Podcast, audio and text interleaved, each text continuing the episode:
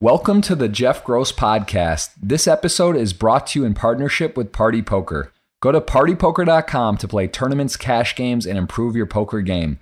Make sure you subscribe to the podcast to hear all of my future episodes.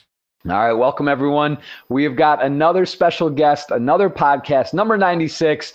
My man Luigi is joining us, the co founder and CEO of Check the Side. Luigi, how are you? Uh, hi Jeff, uh, thanks for the invitation. Yeah, um, I'm I'm fine and I'm excited. Uh, pretty good. How are you? I'm good, man. I'm good. I'm also excited. I know I uh, was speaking with you last year about this project, and then followed up early uh, this year and got got involved. I actually, you know, I invested. I believe in the product. I think it's great. I love the look and feel of of Check the Side, which we will dive into. We're going to go and, talk about that. I want to show people how it works. You know, I see All in Pav, you know, Matt Staples, uh, Charlie Carrel, ton of guys, uh, respected people in the community that have uh, been using it. A lot of others as well uh, that that that are seeing the power of it and how it can really visually help. Because I think one of the things about poker is it's not that fun to study. Um, people don't. People aren't lazy. Um, I would say like people want to work, they don't really know how. And PioSolver and these things are kind of they're not as fun. Like this is really aesthetically pleasing. Um, it's a nice way to review. So we'll cover that. We'll go through that in a bit. And again, congrats on the launch and success of Check the Side. But um, I want to first talk about you and your career and your poker journey. So if you would give us a little history on yourself, how long you've been in poker, and uh, let's start there. So give me give me your background and, and how you got into poker. Yeah, like. Uh I have a career as a player of like uh, 14, 15 years, and uh, I, I've been a poker coach for more than 10 years for sure. And um, yeah, like I, I, I started in summer like uh, 2005, and actually I, I could not have ima- imagined myself being uh, any kind of gambler. Uh, so my my parents always tried to keep keep me away from things like this. And uh, but but uh, I played a few sessions with my friends, uh, like live, um, five card draw probably, and um, and and then I read an article about poker and. I, it really fascinated me, like like how deep the strategy is behind poker. So I, I decided, like after playing like after having played like uh, 50 hands or 100 hands, I decided that I want to give this a serious shot. So, so um, I, I guess it sounds strange, but in the next three months, I haven't played a hand, a single hand. I just, I just started. I, I ordered all the books available, you know, like uh, Harrington on Poker, Super System, and uh, even the uh, Theory of Poker from David Sklansky. That's, and, the one I've read. That's literally the only book I ever read. I just got that one. That was the one I liked and looked at early and used that for my basis. But yeah, that's uh, one. Yeah. Yeah, like my personal favorite was uh, the Harrington uh, Harrington trilogy. That that was uh, amazing at the time, and I I would say like probably it's it's still valuable for a, a complete beginner. Like like it's it's a wonderful book. And I, I, I remember I spent like weeks reading that book over and over again, making notes, uh, making questions, answering answering my own questions, uh, thinking about the game. And uh, by the time I felt ready to play, I, I actually had a huge edge on the field, like just by by theoretically practicing poker. And uh, looking back, it was more of like a fear of failure because obviously poker was completely new at the time, not not accepted by society, not even as much as it is now. Um, so yeah, it uh, like I, I, I really wanted to succeed, and, and that's why I prepared so much before actually starting to play. But yeah, it, it, it started really good. Uh, I I had winning amounts uh, one after another, and uh, yeah, I, I, very soon found myself on the final table of the Sunday Million and and backed uh, like 133k or something like that in a three-way deal. So that was sweet for sure. And and then uh, I kept uh, learning, learning a, a, lot, and I found some poker friends. I, I, I managed to discuss strategy bit, and and then in 2009 I traveled to Costa Rica for for a, a Latin American poker tour event, and I, I, I, managed to win that one. Uh, which was kind of a joke because uh, the final table of that was extremely tough. Like you can see some some some really good uh, players like Max Steinberg, Steven Silverman, and Alec Torelli, and and Ashton Griffin, Joe Banks. Like these guys were like hundred times better than me. But yeah, you know, um, luck plays uh, a lot of uh, like a big role in tournaments, and I, I, definitely got lucky many times in the in the final table, and and then um, after like a few years later in 2010, I I, I, I won a bracelet in a 10k Pot Limit Hold'em event in Vegas, uh, which was sweet for sure, like one of the best memories of of, of, of, of my life, mm-hmm. and yeah, that, that final table was again like ridiculously strong um, uh, with Tom, Mar- uh, on on the final table, Sam Stein, uh, like ADZ also, and uh, yeah, yeah. Danny Stern, yeah, yeah, yeah, and uh, yeah, like uh, actually that tournament like was not much of a performance. I just I just wrangled like not not in a ridiculous way, like in in uh, in Costa Rica, where I like like uh, very visibly got lucky in many times. But in, in, in like I was on the right side of coolers. I, I won the flips. You know you know how, what it takes to to win a tournament. So uh, yeah, but uh, in that year, I definitely felt I have a, a, quite big edge on the on the field, not on that particular final table, but but in general over the tournament field.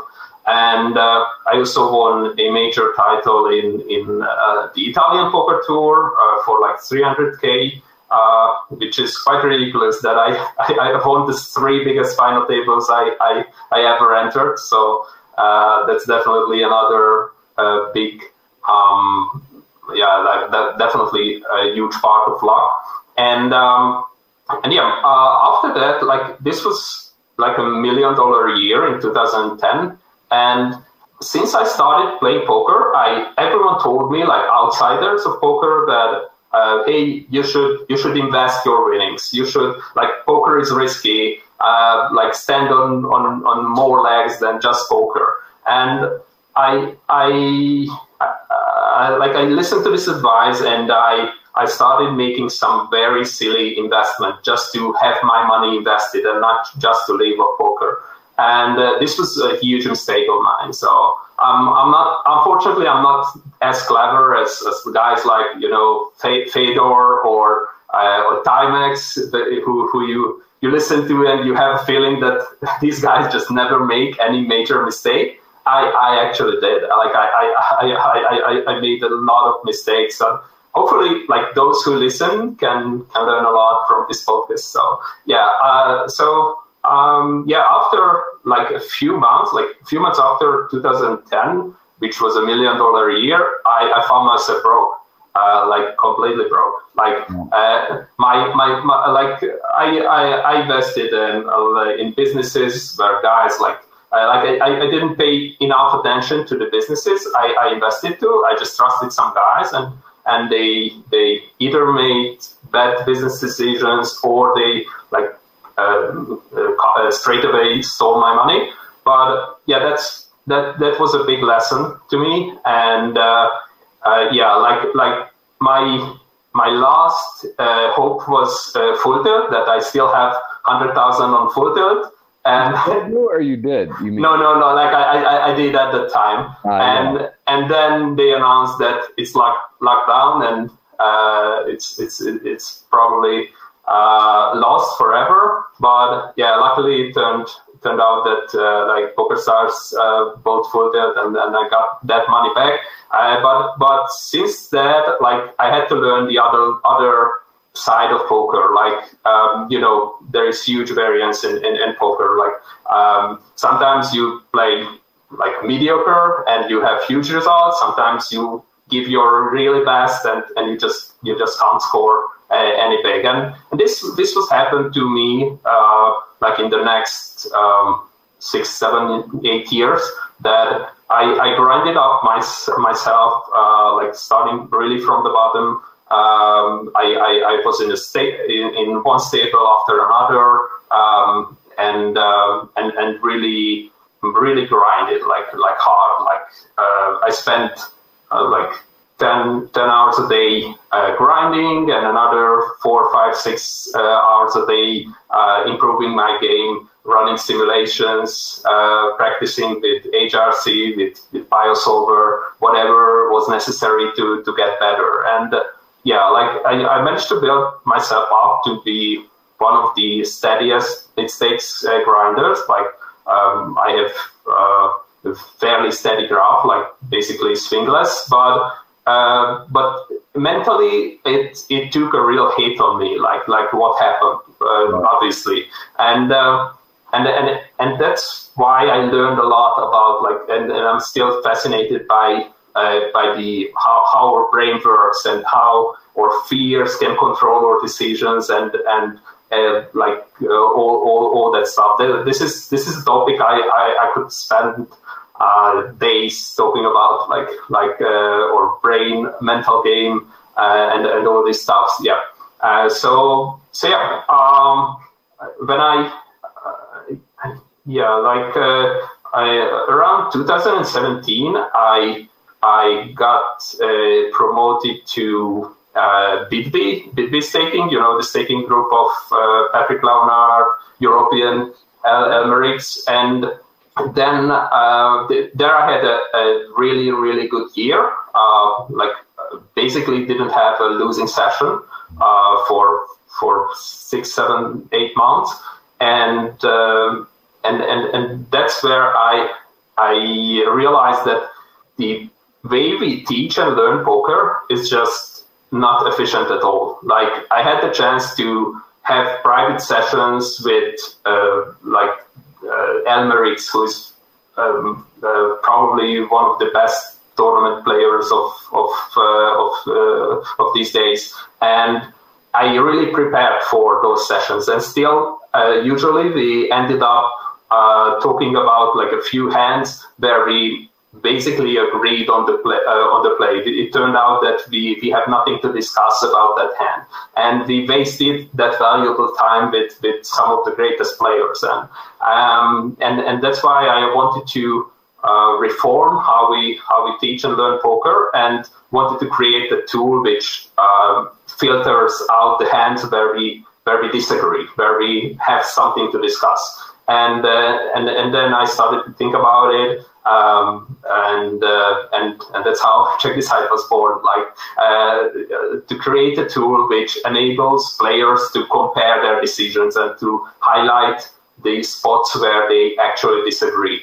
And uh, this could save a lot of time for for players. Uh, this could give a very practical approach to to teaching and and and learning poker. And later, I, I it, it turned out that um, this type of service is or this type of tool is really attractive for newcomers as well. Like like um, they um, they like many of the newcomers are just not ready to dig into forums and this deep discussion with a lot of jargons, etc. They they are not attract not attracted by that they they just want to uh, like practice poker. They just want to see what their poker idols do in a certain situation, and and and and, and that's why I wanted to create a tool where you can upload a full tournament of yours with all the minor details. You know the the main skill of, of, of poker is not about like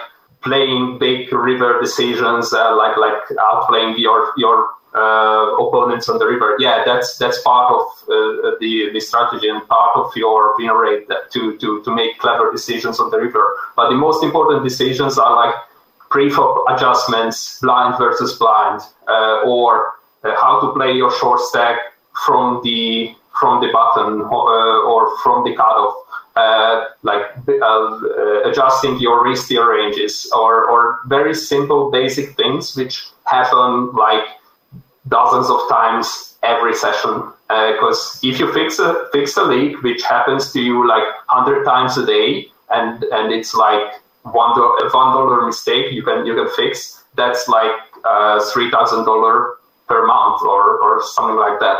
And uh, if, if you fi- fix a $1,000 mistake, which happens to you like twice in, in a year, that's, that's uh, nowhere uh, compared to the small mistake.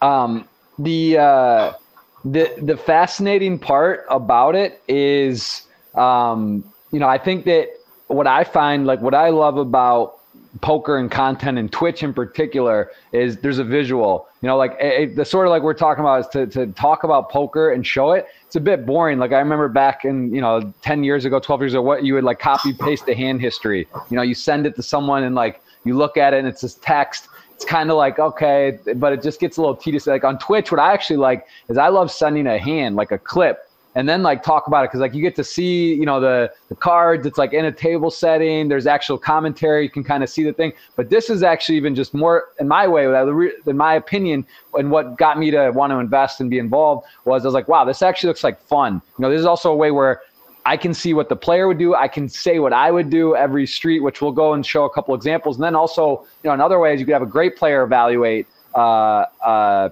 you know, you could do what what the actual player did, you can do what you think you should do, and then you can even have someone else kind of do it and kind of compare and contrast and be like, oh wow, like in this spot where I wasn't sure, this is what the the streamer did or the player, this is what you know the world class player did, and then here's what I did, and I I love it. I mean, I, I think it's brilliant. I I want to talk more about it, and I just want to know uh, a little bit about how you actually to get to where it is today. How did it start? Because you said you just had an idea, you wanted to do it. Like, how did you get you know let's take a look right here like this is just uh, we'll, we'll we'll scroll through some some things but let's just see uh, just a quick like example so people can kind of see um, i actually remember pav got you know can you explain a little bit so if you go here and you click on this this is the entire hands of the tournament so this, this means someone in this particular instance i just clicked on the top one. And it happens to be all in pav uh, who got ninth place in a tournament. Shows you a place for how much tells you the tournament name. Uh, this is how many hands he played to get to that point.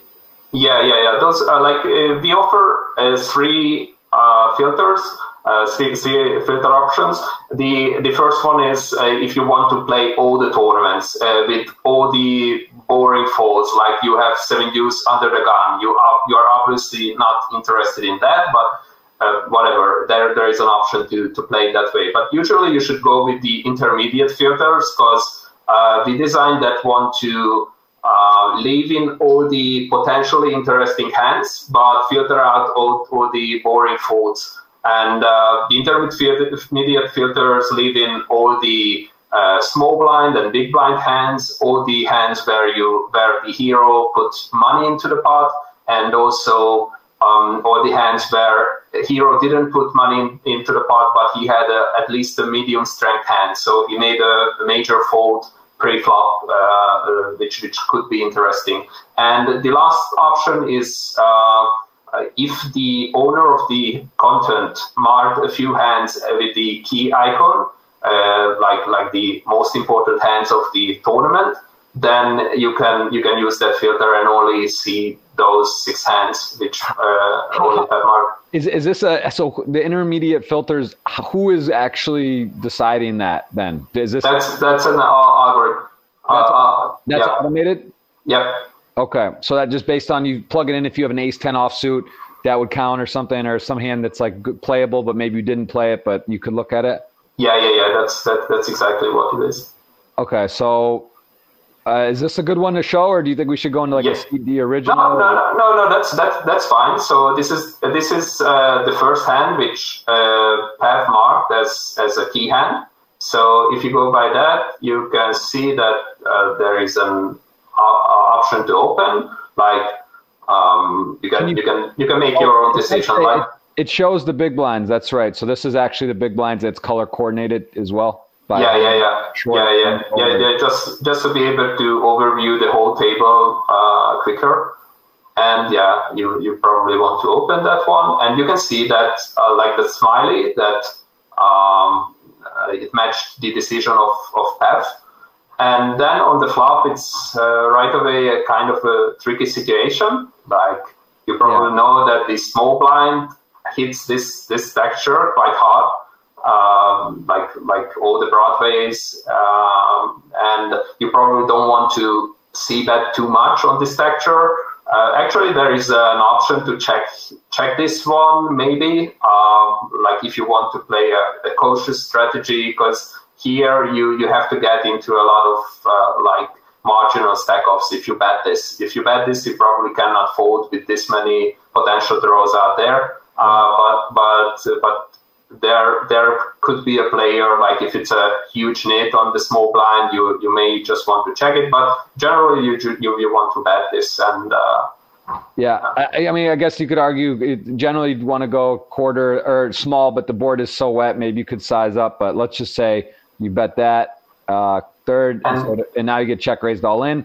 Um, so again, to, to the point, if you're going to bet, this is just this is one of those ones too. I think it's so important, and this and this is like a hand example, which is interesting to talk about. But you need to have a plan. It's like, all right, I'm betting this, and I will call off if this happens. Like you have to know this is a chance this is happening, and, and I think you're just too high up in the range. Obviously, yeah, whatever. So that, this is what's cool because you get to kind of see, and then other players can actually make notes. Um, you can make notes. You can see what the streamer said. You know, let's say we get it in, and there it is. He does have the combo draw and hold, but um, so so that's cool. And there's actually is there you can go right to a flop on a hand. Is that right? Like you can go to a turn river because this is. Uh, no, no, no, no. Those are just for the comments. So if you click on click on the flop, yeah, okay. you can see like someone asked the question. Okay. I, I will probably have to answer this, uh, okay. and and then the same with pre-flop. So you can make uh, comments street by street, um, and yeah, uh, this is this is how it goes. And if you go uh, to the top right corner of this um, uh, the, the replayer, you can see a red label like two pair six, and uh, yeah, if you click on that, yeah, this is what we call the multi-bar. So so you can see uh, how many players reviewed each hand. So you can see that the first hand was reviewed by 193 players, and the average match percentage was 87%. And if you if you click on uh, yeah whatever whatever uh, you can see like which hands have commentary and and also you can see like which hands uh, were big losing hands or big, big winning hands. Uh, the the arrows, the green and red arrows, um, help you uh, identify the hands. And and yeah, um, uh, you can you can even if you if you open the multi-bar again, could you? Yeah.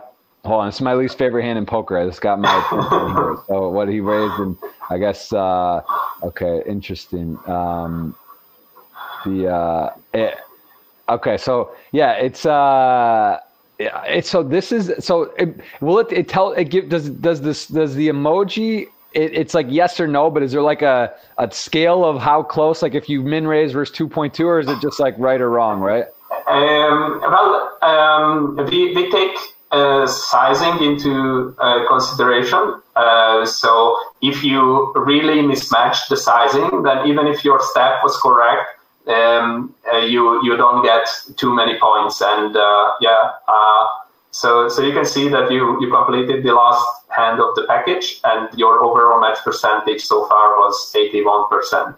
And uh, you can fold, so so on this particular hand though, if you fold and the guy and he and Pat folded, obviously you wouldn't see what happened because then the guy doesn't show. Yeah, yeah, yeah. That's not part of the hand history. So right. so so we don't know the like absolute correct answer, and also we we don't try to like imitate uh, GTO or anything. But as you probably are familiar with with uh, with entities like applying pure GTO to entities, even uh, especially with ICM involved and with very big players involved, etc., different stack sizes, whatever, uh, you, you just cannot uh, apply pure GTO to, to tournaments. And also you have to uh, take your uh, skill level, uh, your, your edge into consideration, because if you take every spot with with a, a low win rate, uh, like like um, if you take every spot where you can make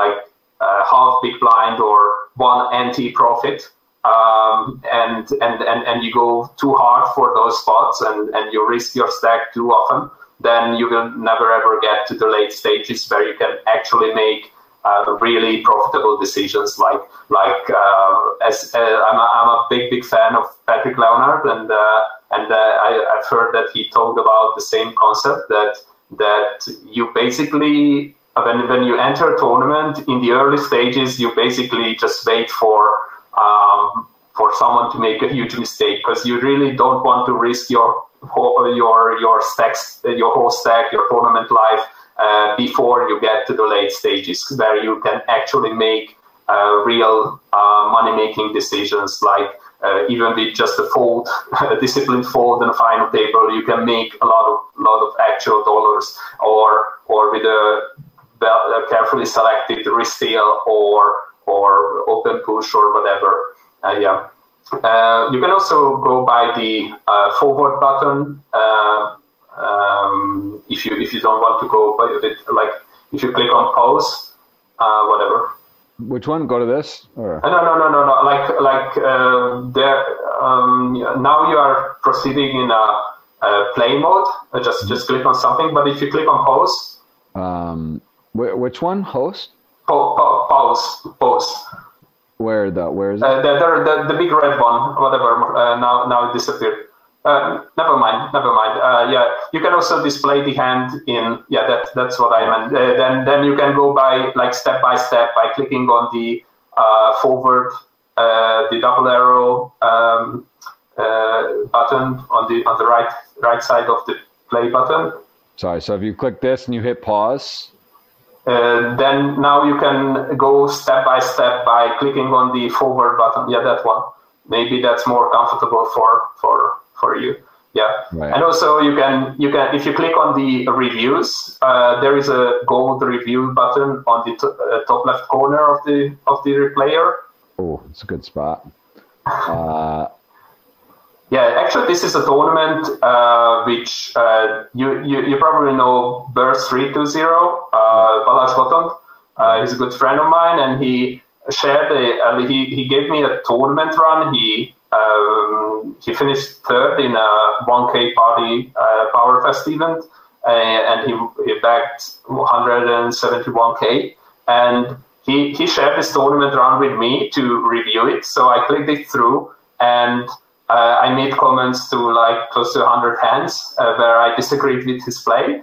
And uh, yeah, it, it, it really shows you like, um, obviously Balázs uh, stopped being a professional poker player or full-time poker player a few years ago. So his, his play is a little bit um, outdated or, or uh, like, like uh, he, he misses a lot of like small um, small value bets. Uh, right here, you're saying. Yeah, yeah, yeah. Burst three to. But three you're saying uh, you're saying on the comments or ones you disagree with, like so these ones with red, that's a comment on the hand. Yeah, yeah, yeah, yeah. If you if you open one uh, and you click on the uh, appropriate uh, street, then you can um, you, you, you, can see the comments. Uh, it's a little bit blurry for uh, with, uh, for for me with the current resolution, but you can probably read it. We should mostly raise here with trips, uh, potentially bluffs, five four hearts, um, ace four hearts, some low flush draws. So so okay, so like in this spot, you would it's always a check. This guy's gonna bet. You're saying he probably called, although you think you think it's better because on this board there are so many you know solvers approved check raises, like you said, four five suited, ace four suited, some low flush draws, uh, backdoor flush draws, or other flush draws. excuse me, sorry. Um, excuse me. So you're saying so he he clicks call, but your note was probably I'm assuming you click call, and you're saying that you would prefer uh, a, a, check raise, probably. Yeah, yeah, yeah. Because with the if, if you just uh, if you if you never check raise here, then then you let him control the size of the pot, and uh, and whenever like like uh, especially in real life, where tournament players, one of their league is not to triple barrel aggressively enough, uh, so so they don't bluff enough. So so so you you do much better by developing a check raising range, and as it's uh, quite dry texture, uh, especially with like like uh, being a flush draw, they they only have the, uh, one backdoor flush draw, not three, like in a rainbow on, on a rainbow texture. So uh, they should have some automatic folds, uh, so you can profit with your bluffs, and uh, and also you can uh, blow the pot when you actually have trips, and you have some trips, like like you call with all the suited trades. uh, which is something, uh, and yeah. you, you you want to have the uh, option to uh, to go for full stacks when you hit tricks against like ace king or aces. Or, or even just king queen, king jack, king uh, like like whatever. Uh, let's let's build a pot and uh, if you if you want to use some some bluffs as well, then you can you can select like and and and I guess like so here here's a spot where you know th- this is just in, in, particular I think this would be interesting because on the river you know, I think this is so much about hand reading your your own image all these things like whereas a, a very aggressive dangerous player can get so much meaty value and and have some or a guy who's pretty tight you know maybe wouldn't get paid off here but I, I think you know so like in this spot it's pretty much either you want to go small because you think he's going to maybe hero call and he, he has to call if he has ace high maybe because you do have missed spades but you could go for for pot too, right? For the same reason, where it's like you know you might you're polarized, right? You either have basically a three or a uh, a missed missed spade draws, like the most likely. So what is it? Would this be? There's it looks like there's no note on the river, but this would be a spot where would it it would if your sizing isn't correct, it's going to tell you if it's different, right? You have to either basically get the right one.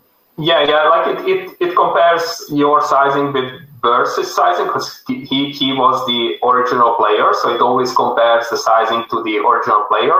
But yeah, I could I could have made a note on the river because uh, yeah, it's a it's a tricky situation. Uh, um, it, it, it depends a lot like uh, on what level you are playing because I think one of the major problems with educational poker is that they try to educate players on like um, like low stakes players on the on this uh, with, with, the same materials, the same uh, approach as as if they would play like super high rollers. Uh, and uh, this is this is partially because uh, those who teach poker they they don't want don't really want to give their their secrets. Like obviously they they if if they have some really valuable exploitative tool uh, or, or, trick or, or uh, like read on the population, they probably don't want to share this. They want to create uh, teaching content or learning content without sharing their real secrets, their real plays. Uh, they, they, they go with the safe way that they explain you what the GTO strategy is, and that's it.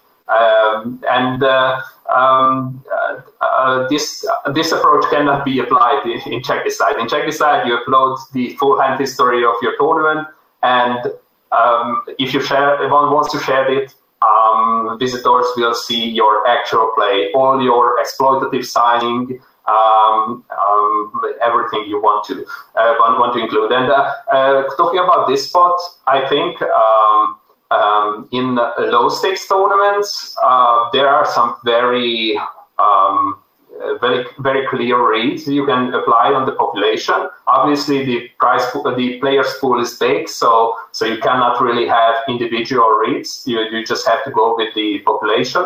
And I think the uh, I think population checks behind some king x on the turn. Uh, for whatever reason they, they decide to they, they control the size of the pot they, they are not comfortable with betting three streets with uh, king queen or king jack. Uh, so, so they just check it. So uh, this is a reason for betting big. And uh, if if you are playing in the lowest stakes where they are not really familiar with the uh, tendency of the population uh, from from their point of view. There, you can probably overbet this this uh, this holding because they will always call you with a king or maybe even with pocket queens or or whatever they would like to. But in mid stakes tournaments, uh, the average reg is much more aware of the tendencies of the population. So. Uh, there, I think if you try with an overbet, they they too often find a fault. They they tend not to hear a call against overbets in in uh, busted flush draw situations on the river. This is a clear read of, of mine on the on the mid stakes population. Uh, uh, and um, this was different like five years ago or 10 years ago. Five years ago, 10 years ago, everyone was happy to, to catch in any busted flush draw situation on the river. But nowadays, they learn that probably bluffing is not good. Uh, like with busted flush draws, it's it's always uh, like questionable to bluff because you block the easiest folds of the opponent. So they don't bluff too much on the river with busted flush draws. Therefore, um, uh, they learn not to catch too much on, in busted flush draw situations. So if you go, go with a huge bet, I am afraid you lose your customer too much.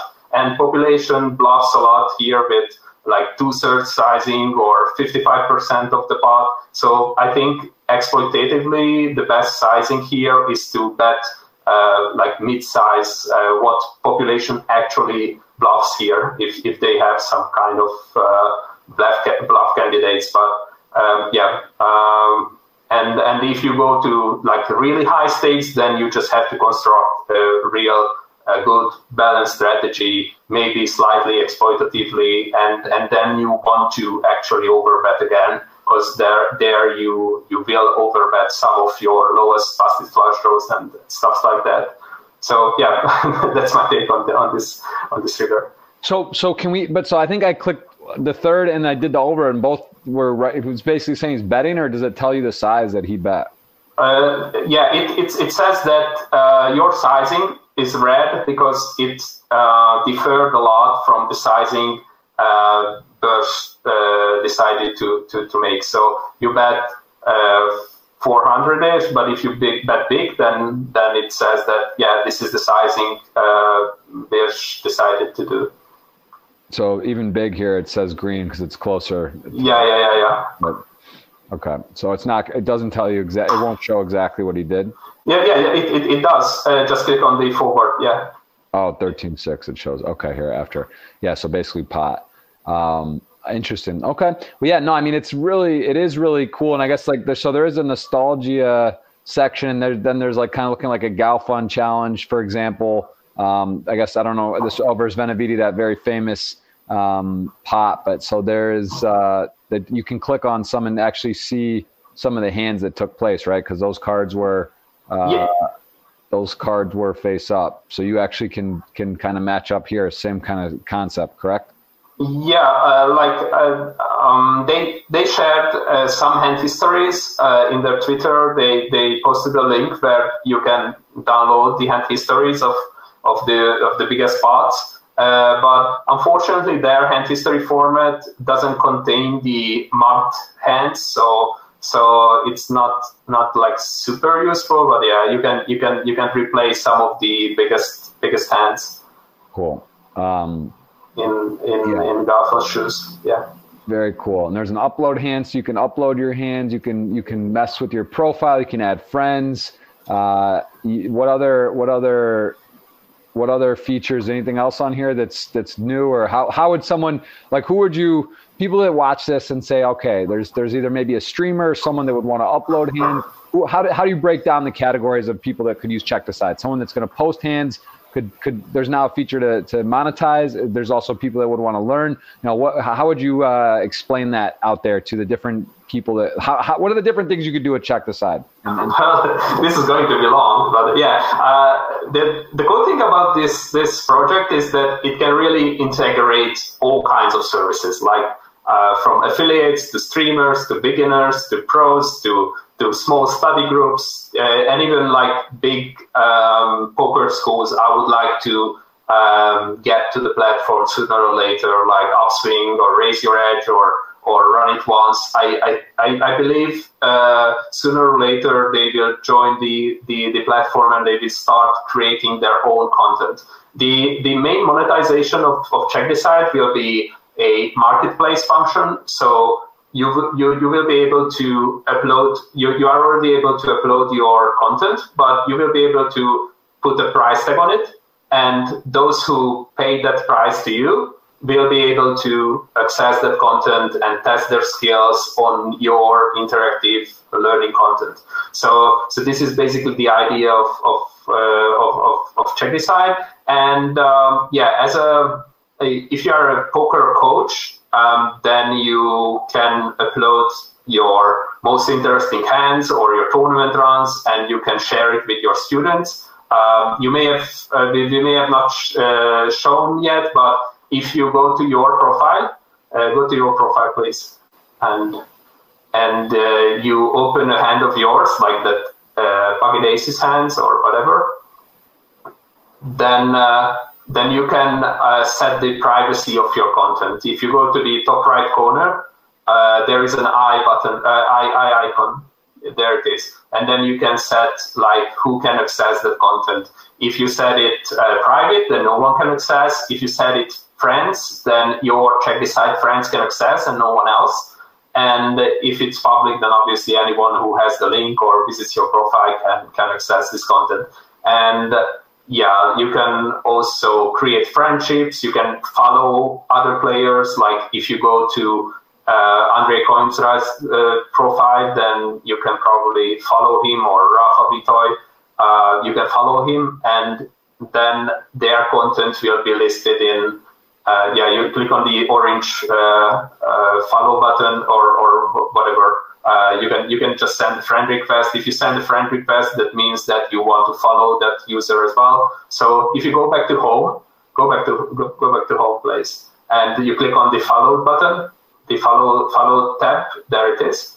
Then you can see that all the guys who you follow or you you are friends with, um, their content is listed in one place, and you can you can review those hands. Uh, um, you can discuss those hands, whatever. So this can work for a small study group. If you have like, if you are mid-stakes players and you have uh, three friends you like to discuss hands with, then uh, with Check Decide, you can very quickly identify the hands where you actually disagree, and you can focus your discussion on those hands only. So, so it saves you a ton of time.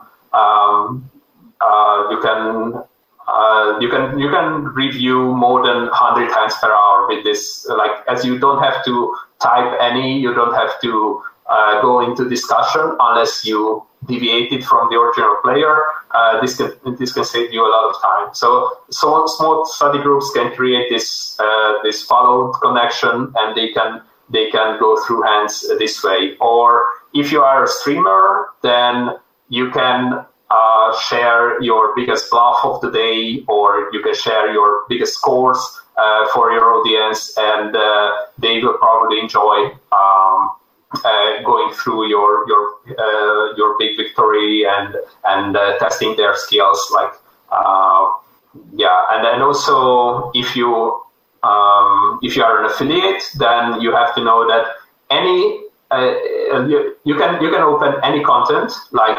um, if you are an affiliate, you can go to Jeff's profile and uh, open a tournament run of Jeff and create uh, a link to to to Jeff's uh, whatever PLO score, and then that link works for you only. So uh, later on, um, those who land on that link and register to check decide, those guys will be booked as your affiliate, not as Jeff's affiliate if Jeff Jeff creates content to to that uh, uh, to that same content, then then that link will work for Jeff. So this is this is basically the affiliate system, and when the marketplace will be functional, then then uh, you will get um, your share after the spending of your affiliates.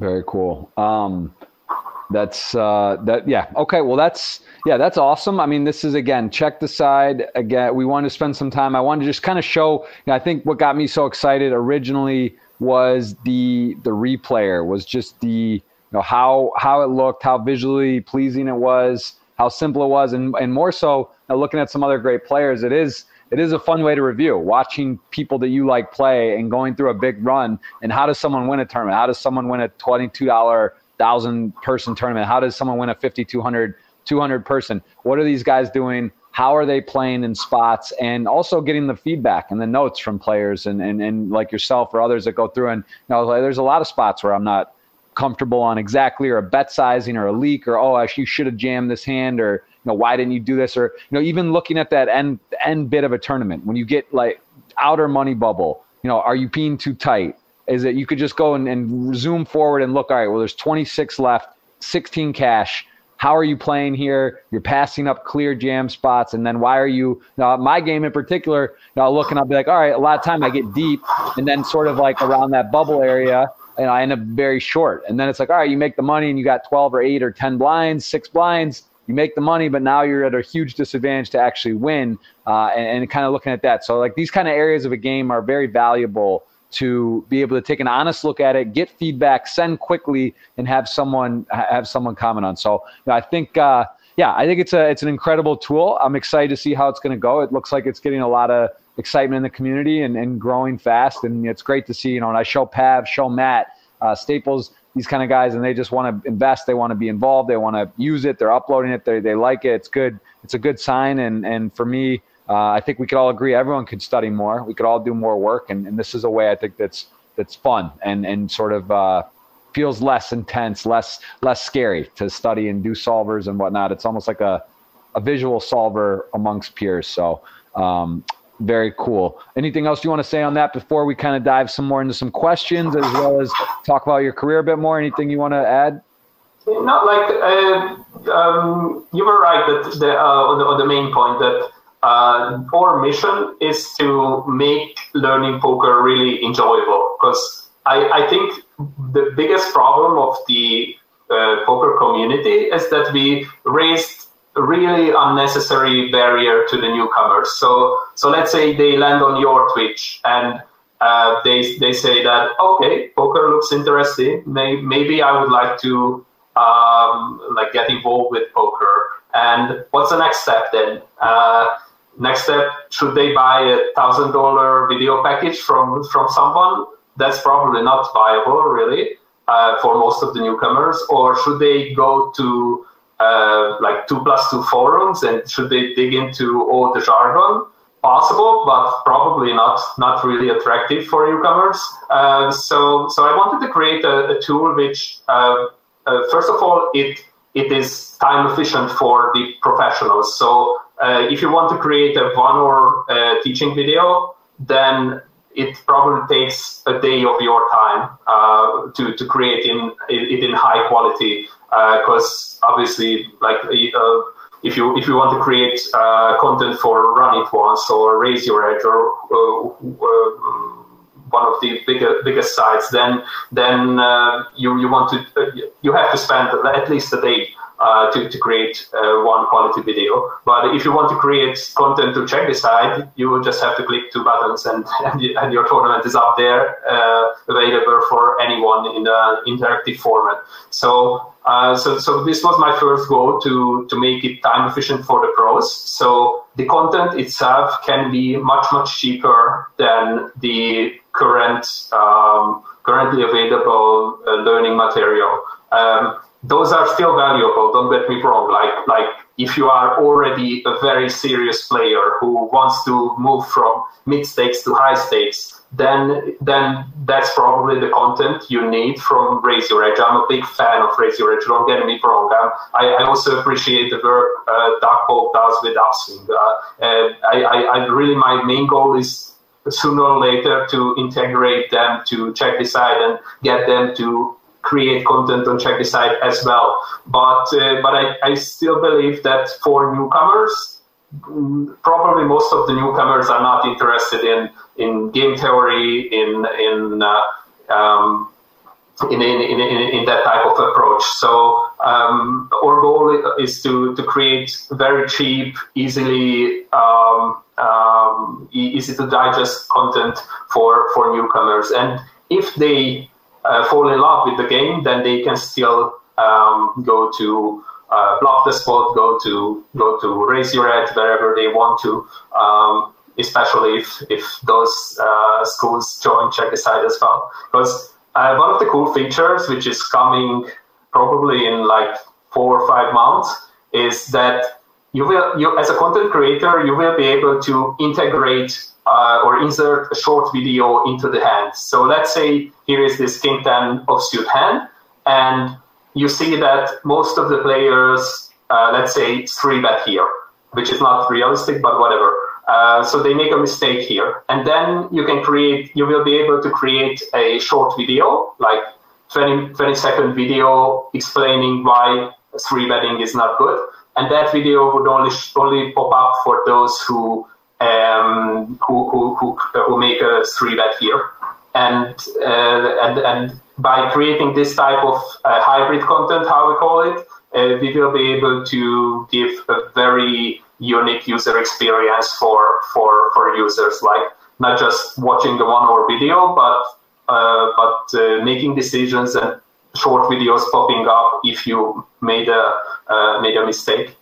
So. Uh, so, so yeah, um, um, we, we really want to focus on the on the beginners first, but we also save a lot of time for uh, serious players as well. So um, I, I, I, really don't see any real competitors. I, I just see potential partners. Right. Um, yeah, it's uh, yeah, it's a uh, it's it's very interesting. I mean, it's very very interesting. And what is uh, what is to you the most exciting part about what hasn't been showcased here or that is being worked on? If there's anything you talk about, is there any uh, what what can people expect from Check moving forward, and what's the ultimate goal? Mm-hmm. Uh, well, uh, my uh, the, the the one feature I, I would like to see the most is, is the one I described that that short videos inserted into the hands and only pop, popping up when you make a misstep. That's that, that that's going to be uh, nuts for sure.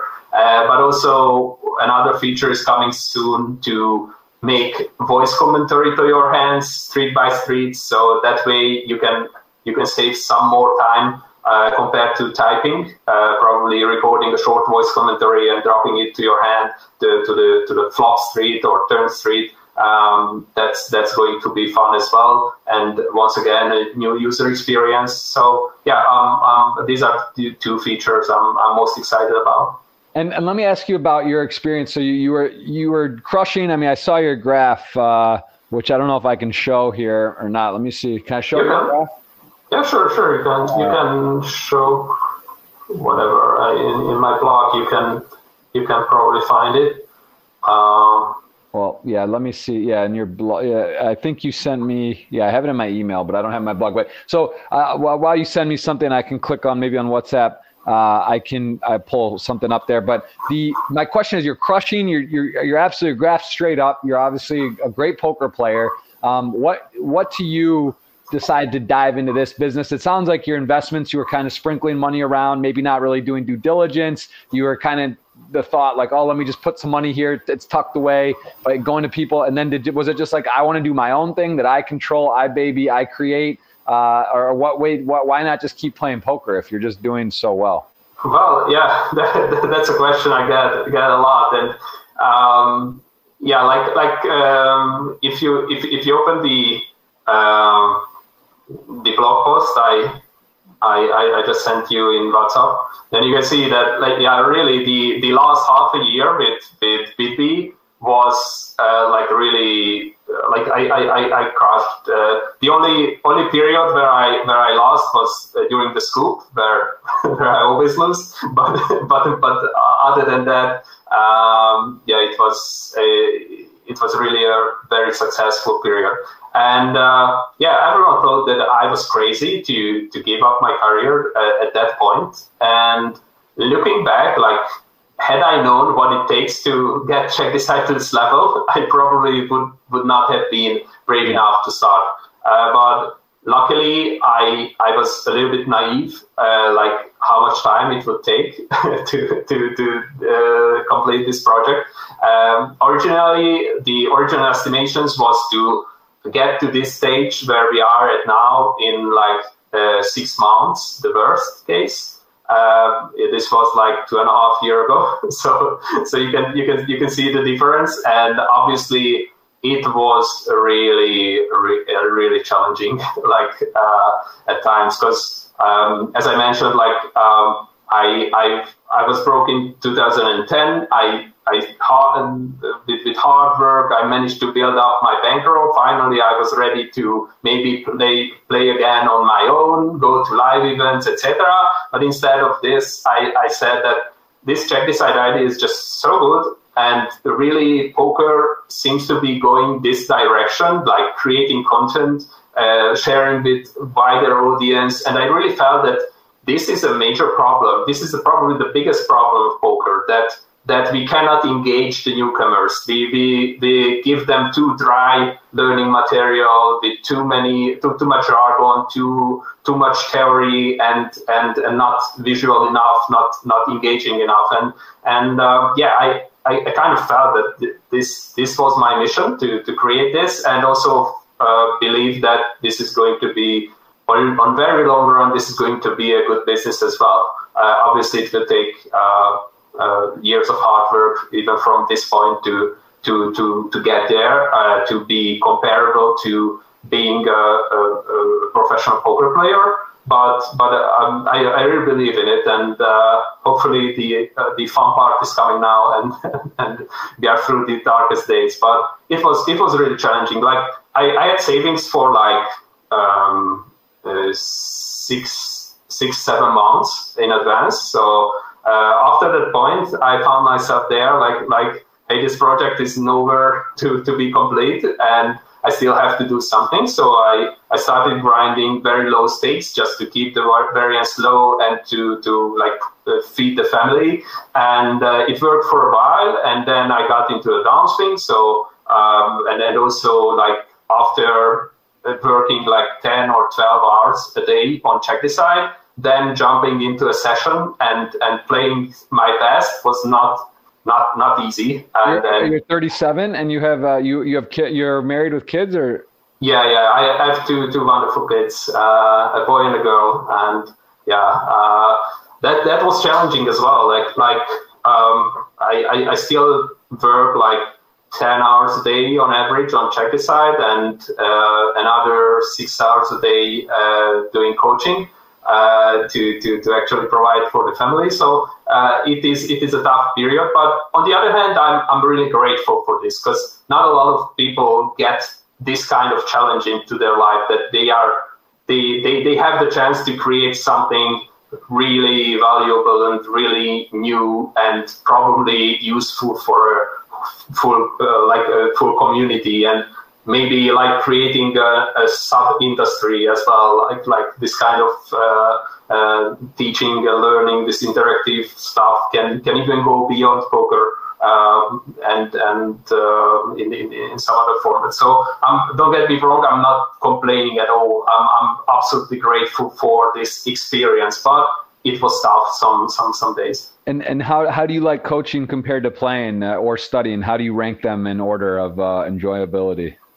I, I, I love coaching. I, How much do you charge for coaching, just so I, I have an idea? And do you do groups or one on ones or both? Well, uh, as as I as I haven't uh, played real poker in for like uh, close to two years now, because I, I was involved with Check Decide. I, I, I charge real low. Like I, I, I don't want to get rich by coaching. I, I, I just want to uh, support myself and my and my family by the time we get there, we check decide. So um, I, I just charge for like uh, fifty dollar per, per hour, something like that, like like really really low. Uh, but but I, I enjoy it, and uh, I have a wide range of students from high stakes cash game players who would like to make the transition to tournaments and uh, I find myself really valuable for them because uh, obviously I have a lot of experience. They they they are definitely better than me in like turn decisions and river decision, deep stack poker, whatever. But they struggle a lot by by the tendencies of the population and and uh, other uh, tournament specific situations like ICM, uh, how should they approach final tables, final two tables, bubbles, and uh, and yeah. And on the on the other hand, I have complete beginners. Um, like uh, I have a 60 year old woman who who started playing. Uh, uh, 60 year old woman who started playing poker and then she faced a uh, like she got lucky uh, on PokerStars, and someone typed her that Joker Joker stars, and she got so offended by this one sentence, one comment, that she stopped playing poker for six years. Wow, that's crazy. Um, and and, wow. and then, then then she she she found uh, my offer and she she started uh, coming to me for, for private coaching and and uh, yeah now now she's uh, quite comfortable with her game.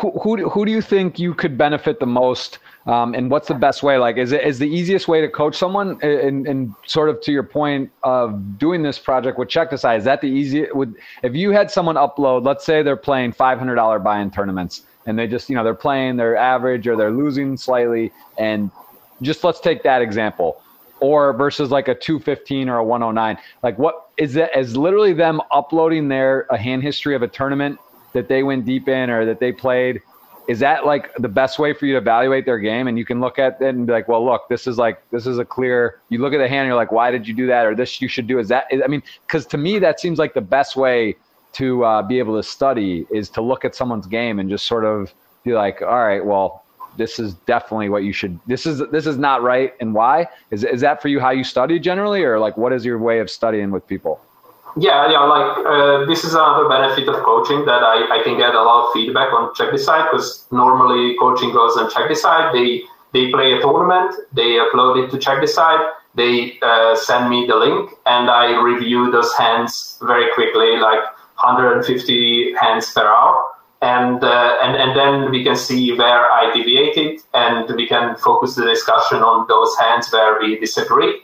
And normally most of the time I am right and they are wrong, and they are uh, grateful for for spotting the all these small mistakes they they tend to make. Because you know like uh, other other than Check Decide, uh, what coaching would look like that they bring me uh, river decisions and big parts they were involved in, and they would never ever bring me a missed three bet or or or any small mistake they make regularly. And this is what I, I already talked about that that a small mistake which you make uh, ten times a day or hundred times a day is is more more um, has a much bigger impact than than a big mistake they would normally like to discuss.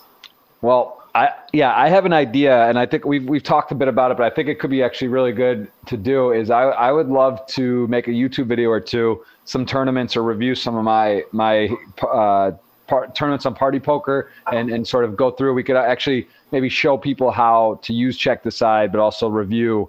Uh, do a review in one, so um, that could be fun. Even like last week, I the 5200 uh, big game final table, but you know, I was very short uh, down the stretch, got eighth, and, and even you know, I just super interesting hands. But that could be fun to. Uh, uh, sure. We could we could do some of that. I think that you know I, we have talked about it. Uh, it's almost like a forced way of studying. If you upload the hand history, it's there, and then you go through it. It's you know it's sort of fun to review that way versus. Um, you know, just pulling up a random hand or, or, or, having to reconstruct it or just copy paste hand history. So I, would be open to do that. Maybe we could do a weekly uh, a review or something. I don't know, maybe or whatever. How we could figure something out.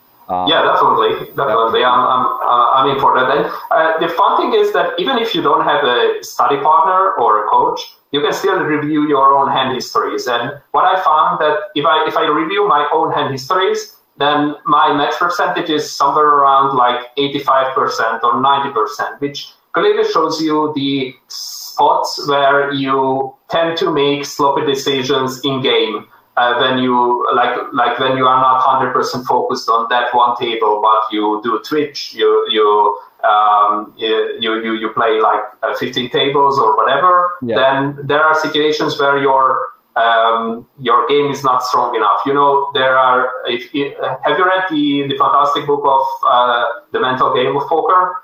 No. Oh, you should definitely. Like like that's the absolute number one book every poker player should read uh, Who's that by? Uh, oh, I, I, I, I forgot the name, but if you if you type in the mental game of oh, poker by Jared Tendler. Yeah, Jared Tendler. Yeah, yeah. Yeah. Um, I'm gonna have to. I, I, I do know that name well. Actually, he was uh, uh, interesting. Okay, yeah. I'm gonna. Wow, it's it's long. It's a five hour, 45 minute video on yeah. on Audible. Um, or yeah, but interesting. Okay, so yeah, I'm familiar with it. I, I haven't read it though. No. Yeah, yeah. Like like um, if you read it, then you can you can learn that uh, um, there are four stages uh, for learning anything new. The the first stage is when uh, it's it's called uh, unconscious incompetence. When you when you are not even conscious that you have a leak. And the next one is conscious incompetence when you like see someone uh, riding a bicycle and you know that you are not able to, to ride a bicycle, uh, uh, and then that's uh, conscious incompetence. And uh, the next one is uh, conscious competence. When you when you are really focused on doing that one thing, uh, like riding a bicycle or driving a car, when you when you really pay attention to shifting gears, stopping and restarting, whatever, then you can do it. But if you don't pay attention, then then you may lose control. And uh, the the final stage of learning anything is uh, unconscious competence. When you when you get into your car you think about all this stuff and you just uh, finally find yourself at home uh, and, and, you don't even know how, how you got there. Uh, this is uh, uh, unconscious competence. And in, a, in a very competitive game like poker, um, there are a lot of situations where you are um, in some of the middling stages, like either you know you should do something, but but you don't know how to do it, um, like uh, you you feel that you should I, I should be more aggressive in late stages but you don't know exactly what spots you should you should pick. Uh, or you you are in the um, conscious competence stage so if you are really focused if you slept well if you ate well if your blood pressure pressure is, is on the on the on the correct level uh, if you um, if you are in good mood with your with your partner, whatever. So so if everything uh, clicks, then then you can do it. But but if if you are tired, if you are disfocused, then then you fail. And um, and then this is a very useful concept to understand uh, what affects your decisions and and and, and how how how you should approach uh, learning.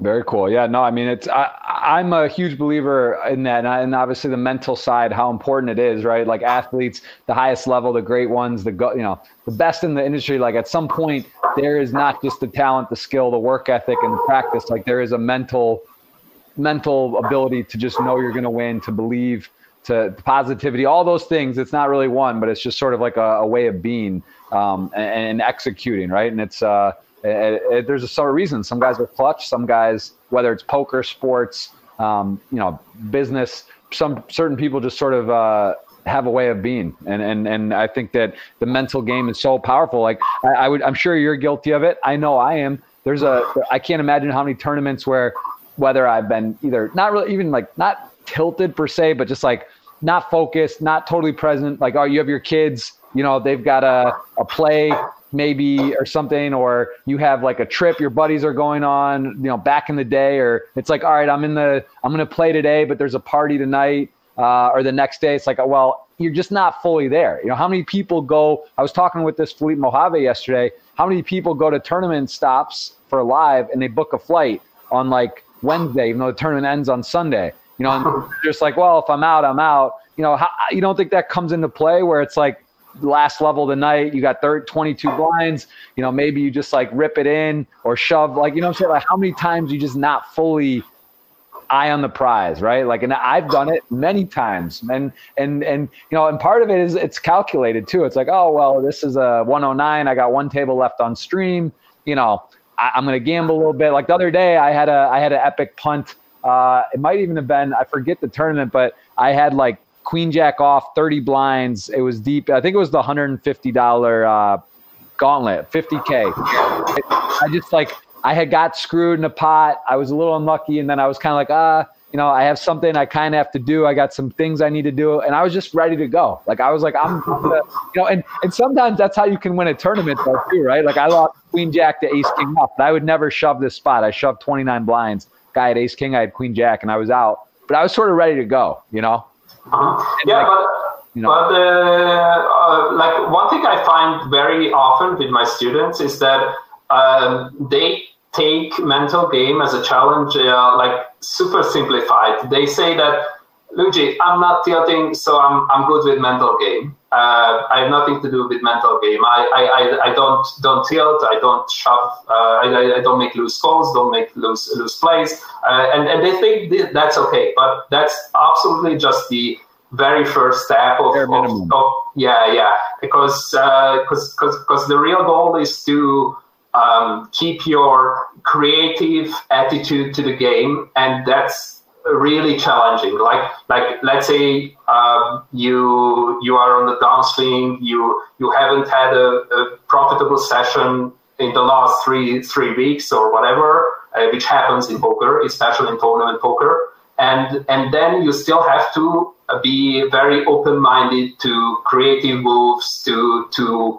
to make questionable situations, to try to implement some new stuffs like like I don't know, donk betting some specific boards in three-way pots or or whatever which you uh, uh, which which you happily do when you are on a on a uh, hot streak and and you are full of confidence and uh, so this is this is one thing to to keep your creativity. But the other other thing is that many players think that someone who is on a hot streak and up mentally probably uh, wins the next tournament because they bluff a lot or or they play super aggressively or whatever. Uh, but uh, I think one important element which they miss is that uh, those players who are full of confidence, they make a lot of very disciplined folds as well. They they don't get trapped by like oh Terry says I should call etc. Those kind of mind traps. You probably know that you you you know with all your feelings. You you know the population. You know that you even you may even know theoretically that they should bluff X Y Z there to make this this call profitable and you are 100% sure that that guy with like stats of 13 uh, VPIP, 11 uh, pre-flop raise, that guy will never ever make this move, which is necessary to make this call profitable. And you still call like saying that hey, GTO says it's call and, and, and then you call. And uh, this is this is a sign of uh, um, low self-confidence as well. Like like when you don't trust your read,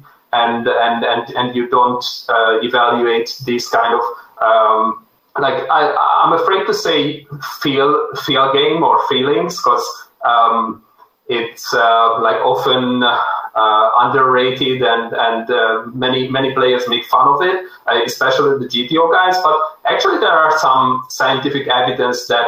Um, there is merit in, in, in this. Like uh, they have made uh, special experiments that um, they put one guy to uh, uh, the, they, they, they, they put players in a room with three decks and the decks contain cards like you won five dollar you lost five dollar you won ten dollar you lost ten dollar etc these kind of random cards and they started with a thousand dollar bankroll and their job was to pick cards uh, from the three decks they, they saw in front of them. And one of the deck was uh, rigged in a uh, like a mediocre way, like uh, containing much more losing cards. But uh, um, the, the, guys didn't know about this, and there were sensors on their skin to uh, detect their level of uh, sweat, sweating, and and and they were also interviewed uh, after every 10 minutes uh, what they feel uh, what's the strategy in the game etc and what was fascinating is that uh, when they approached the third deck the rig deck uh, they started sweating uh, after like 10 minutes or 20 minutes of, of, of picking cards because their subconscious system already recognized that probably something is wrong with that deck but it took them like 50 minutes or 60 minutes uh, to get that feeling to the conscious level that probably there is something wrong with that deck. And uh, this can, I, I, can imagine this happening a lot of times in, in poker that uh, you know that something is something is wrong, something is off with that sizing, something is off with that timing tell, or something or, or you may have subconsciously recognized some of the relevant stats and you know that uh, that probably probably you should not call this bet or probably you should you should make this move. And and and, and you still may not be uh, confident enough to, to, to go with these kind of rates. And um, yeah that's why that's why I think uh, being on the top of your mental game is, is super super important. And um, what else? What I wanted to say? Yeah, I mean, uh, I of course it's it's it's huge, especially in a um, you know, it's like the it's like the rounders quote, so so true about you. Remember the biggest pots you lost. You don't remember you know the biggest pots you won, or you you wait more towards ones you lost. Just like in a session where you when you feel like you're losing every flip. Um, which can be true in a very short sample, but know that's like mental. If you start thinking you're going to lose every flip, it's just you know that that's not good. And you start you start maybe pushing stuff, you're forcing stuff, and maybe you're flipping too much. You know now you start flipping with deuces and threes and fours unnecessarily, or eight, you know queen jacks when you don't, and like all of a sudden it feels like you're losing all these flips, but really you know you're also not playing great. You're pushing the action too much, and and you're you're uh, you're just not playing your best poker. But yeah, I mean, no, I mean the mental side, every single person can work on. You know, I, I think the guys that are the absolute most sound, and you see it live. It's more obvious live, right? Because you don't see a guy behind a computer other than if they're streaming. You know, a lot of the guys like Stephen Chidwick and you know certain rocks, right? Just guys that David Peters just give off nothing. Don't you just would never know. And my dad always told me something which I love, which uh, I try to use and I do at the table. It's easier said than done, but uh, it goes like he says, you know, win as if you expect it and lose as if you like it. You know, so it's like when you lose ace king ace queen, it's not like you know fist the table and you know move around and you're just like beside it and go to your phone and start texting. You kind of smile to shake it off. And when you win, it's like yeah, you expect it. You know, like yeah, I, I won. Like yeah, like I, that's what I do. I'm a professional. It's not a hobby. But you know, the guy that doesn't get upset, that doesn't, you know, go on a tirade or bang the table, that's the guy you're worried about. The guy that's like, you know, losing his cool and going nuts and making all these expressions and like talking and and th- that's the guy you know that's not super stable. That also is going to unravel. You know that he's going to probably loosen up his ranges and, and every all all his uh, all his poker knowledge is out the door. And that guy's easier to beat, you know, than someone like Chidwick who just like when you see someone take a sick beat in a big pot in a big spot and they don't even bat an eye. Like that guy's just, that's that's tough, right? That's scary to play against. So yeah, like like uh, part of this comes from the fact that uh, those who learn poker, who are in the middle of the learning curve, um, they they try to get feedback that they are actually good at poker, and then whenever they suffer a bad beat, they feel that um, they they just took away the chance for this chance of mine to to to prove that I'm good at poker. So so they are they are still um, hungry for that feedback to to to uh, accomplish that they are someone in poker. But if you are Stephen Chidwick, you you already know that you are the end boss of the game, and uh, you know that it happens. It probably happened to you many times earlier, and you know that it is part of the game, and and you don't um, uh, like evaluate yourself based on your results. You just say that um, I'm not going to be a worse player just because I, I got a, a, bad beat, and I'm not going to be a better player just because I got lucky on someone or I won a flip or won two flips in a row. So um, that's why they can probably take it uh, like very, uh, very calm. And uh, yeah, like, like yeah, one one other thing I I, I I often find in yeah, like uh, originally I found it in myself, and uh, and then I uh, realized that it's an issue for almost everyone in in poker, especially for my students. Is that um, there is one important fact about your brain which you should know is that um, there is a group of neurons uh, called uh, von von Economo neurons which is a special group of uh, neurons in your brain um, which are responsible for uh, or triggered by any thought you have about yourself. So, so whenever you find yourself thinking about yourself, like, am I good enough for this final table? Uh, is this my chance to, to, to score big or anything like that? Then you, you have to know that you activate these neurons, the, this von Economo neuron, neurons, uh, and uh, what you have to know about this that whenever they are activated, the uh, amygdala, which is the um, uh, fear fear center of your brain, uh, it's uh, that's also activated. So and and if if your fear center is activated, then your focus is is done.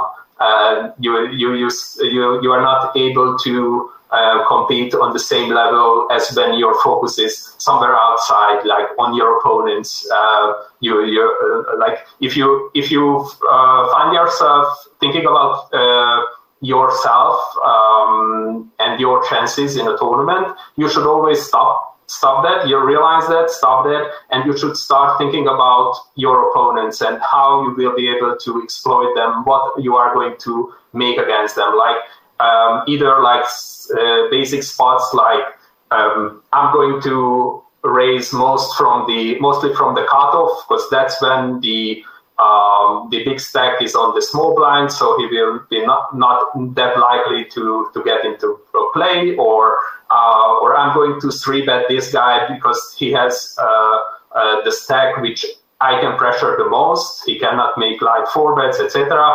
Or you you identify a stat like uh, this guy has low fold versus probe, uh, which means that uh, he probably checks behind a lot of mediocre hands on the flop, which means that his C, bet range is polar. So I'm going to check raise him a lot uh, uh, with like one street check raises on the flop just to fold out his air bets. And if if you have the thoughts in advance before getting into an actual spot, then you you will be able to recognize a lot more uh, like opportunities like hey I, I already planned to check raise this guy and this this hand is quite okay for check raising and right. then then you don't just pass on the opportunity you, you actually execute and uh, yeah th- this is this is extremely important to to uh, drive your focus outside of yourself never ever uh, keep thinking about yourself your chances in the tournament just focus on your opponents and and uh, you will perform much much better for sure I, we have a question here about uh, someone asking about a DDoS or something. Do you know who DDoS attacker is? That I don't even know what that means. Or uh, DDoS attack happened to Check Decide, or is this just a random? Or that doesn't mean anything to you. I don't even know what that means. Do you know who who or why the DDoS attack happened to Check Decide? Uh, no, uh, like a few few weeks ago, there was a, a slight DDoS attempt, but uh, hopefully, or uh, like, like thankfully, or or uh, uh, system or servers were strong enough, so so it, it, didn't cause uh, any major problem. So hmm. no, no, no. I, I, I think the site works fine uh, okay. at this moment. Uh, so I've got another question before we go to the Twitter questions, guys. And you can win a $55 party poker ticket. We will do those questions, try to go through as many as we can. Uh, ask them about what's the funniest hands you've seen that come to mind, hands where players did something unexpected or interesting that made them chuckle. I'm sure I've seen going through a lot of hand histories, replying to stuff. You must see some pretty wild stuff, especially at the lower limits. There just must be some, some like outer space hands. Yeah, like, uh, uh, like one of the good things uh, about winning tournaments that uh, other players, especially some some not so good recreational players, want to play with you. And uh, this happened to me when after I won the bracelet, I was invited to a home game in the suburb of Hungary with some real characters. Like there was the Tsar, he, that, that was his nickname. He was like extremely rich, like not not caring at all about the like thirty thousand euro. He can he can he, he generally lost uh, like every every every game, uh, and it, this was a a very special home game because they had a a special house rule that uh, the small blind was equivalent to like five dollars or five five euros, some some something like that.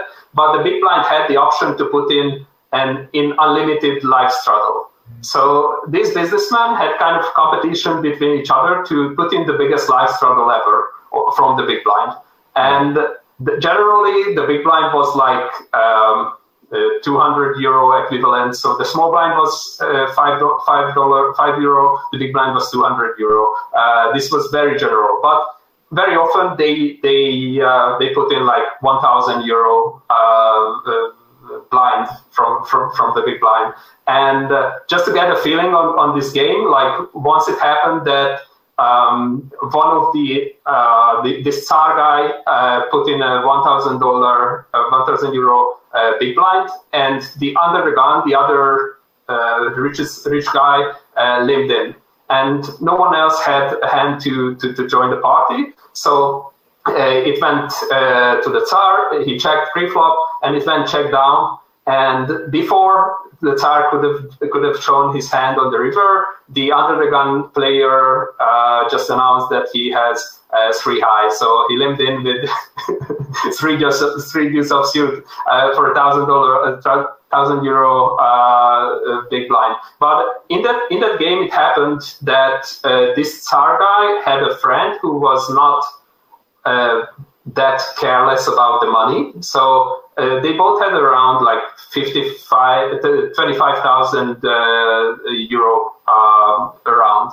And uh, the Tsar guy raised to like uh, um, 500 euro. The other guy raised to um, uh, 15,000. And the, the Tsar raised to 3,000. And the other guy shoved for 25,000 and the other guy was a little bit scared of the money or, or I, I don't know but he turned over his aces and showed the guy that uh, hey you are my friend. You don't need to call. Uh, that 3000 euros enough for me. Uh, i have aces you can fold. And the tsar said don't treat me like a child. I'm not folding kings. And he called. Wow. Did he win the aces? No no no. Aces versus kings. Aces had up and uh, 50,000 uh, euro euro pot went to the aces. I had I had the same exact hand happen versus Rob Yong. Uh, it's actually probably the reason I, I'm at party poker. Funny enough, but I did a YouTube video on it. Yeah, I've, I've heard about yeah the Kings. Yeah, so that was uh, that was. But Rob, I, I, was asking to be. I, I was like, let's run it twice. He only wanted to run it once, and he made quads. So oh. we'll figure that was a that was a hurtful one, but it works. All works out. It's all variance, right? That's part of life too. You got to realize poker. Talk about bad beats or running and you know it's really a small microcosm of life and, and everything that you're doing. Hopefully, Absolutely. Even yeah, if, yeah. Even if you're a professional player, you still have a hopefully have you know your family, you have friends, you have you have uh, loved ones, or you know whatever it is. You're doing other things other than 24/7 poker. And you know, first of all, we're born. We could go that route too, right? You know, the, the the odds and all this and that. So it is easy in the moment when you're in the game and you're dialed in and you feel you know you want to win so badly and you want to do your best and you want to prove yourself and you want to win money and when you don't and you get unlucky or you think you get unlucky uh, you know it's, it doesn't feel good and i think also a big part of uh, I'll say just poker in general, but Check Decide can can really shed light and give you honest feedback because ultimately it is variance. It is a poker game, and for myself even, you know, it's easy if you get short in a tournament, you bust out with nines to sevens, right? And you're like, oh my goodness, but like, what if you have seven big blinds? Like, what about all those other spots you didn't shove or this blind on blinds you folded that you should have limped? You know, so like, and then you, it would have been different. And then you would have still been in the tournament or you could have covered, or maybe even you could have got a guy to fold sevens if you had more chips in a spot. Like, so it's just so easy to look at your last hand. I think that's something that even solid professionals will look at sometimes. Like obviously the best players and the most experienced kind of understand, but it's easy to look at your last hand of a tournament. And if you take a bad beat or something, that's just not where the tournament's won and lost. It's all the other hands along the way. So it's uh, it's such an easy thing to kind of cop out and say, oh, I lost ace jack to ace ten, you know, blind on blind for 15 blinds. But you know, that's yeah, yeah, really yeah. what it's all about. So. Yeah, and, and, and another form of this, uh, which actually one of the few things that can kind of piss me off is that when uh, when someone doesn't realize that he got lucky, like like uh, I I've faced many times the, the comment that I won the tournament but I didn't get lucky, and come on, man. Like, you were the one player out of like 2,000 players who won the tournament, and you say that you, you didn't get like, yeah, obviously, like maybe you, you never never got lucky and in a visual format, like like a very visible format of like cracking uh, aces with sixes or whatever. But but you definitely won like 20 flips probably and and uh, you, you you you coolered at, at least uh, 20 other players uh, with, with aces right. or kings uh, and you you have to uh, like like poker is great because it it teaches you much more than than like life could teach you in like 30 years or 50 years like right. I, am yeah. really really really fascinated by by, by poker in, in this way yeah, I think I mean at some point too you have uh, you have a lot of like we've all been through it. We've all bricked ten tournaments in a row. We've cashed, had big streaks. We've had good wins. We've had big losses, uh, and we've we've had a lot of um, a lot of a lot of life experience. No, no you can tell a lot about someone. I do want to get to the questions because there's a lot. Uh, the one I want to ask you though about Check Decide. What was as a business? You said you probably wouldn't have done it, knowing what you do now. If you could have just started and told, seen, if you could go back and look at your path from Check Decide, it's a lot more work than you maybe imagine. You say it's rewarding, of course. The product's here. It's starting to go. You've got some great partners, great, great people that have invested as well uh, for, in the industry. So you have a strong, you know, strong team and, and sort of looking at it. But what would be your biggest learning ex- experience from doing this small business um, that that is uh, you know or is creating your own business i'll say. What have you learned like development wise some money that maybe you spent that didn't need to be? What were some lessons and learnings from from starting your own business? Mm-hmm. yeah like when i started i i started by writing specifications. And um, looking back at my first specifications i wrote uh, were like kind of sloppy at the time i thought that they are super exhaustive and uh, I, I, paid attention to, to all the details, but it turned out that it was nowhere nowhere near uh, what is necessary to to make it clear for the developers what is uh, what is required. Uh, so I, I, would definitely spend more time on uh, actually uh, preparing the project, prepare, preparing the specifications, um, and thinking through the major user stories.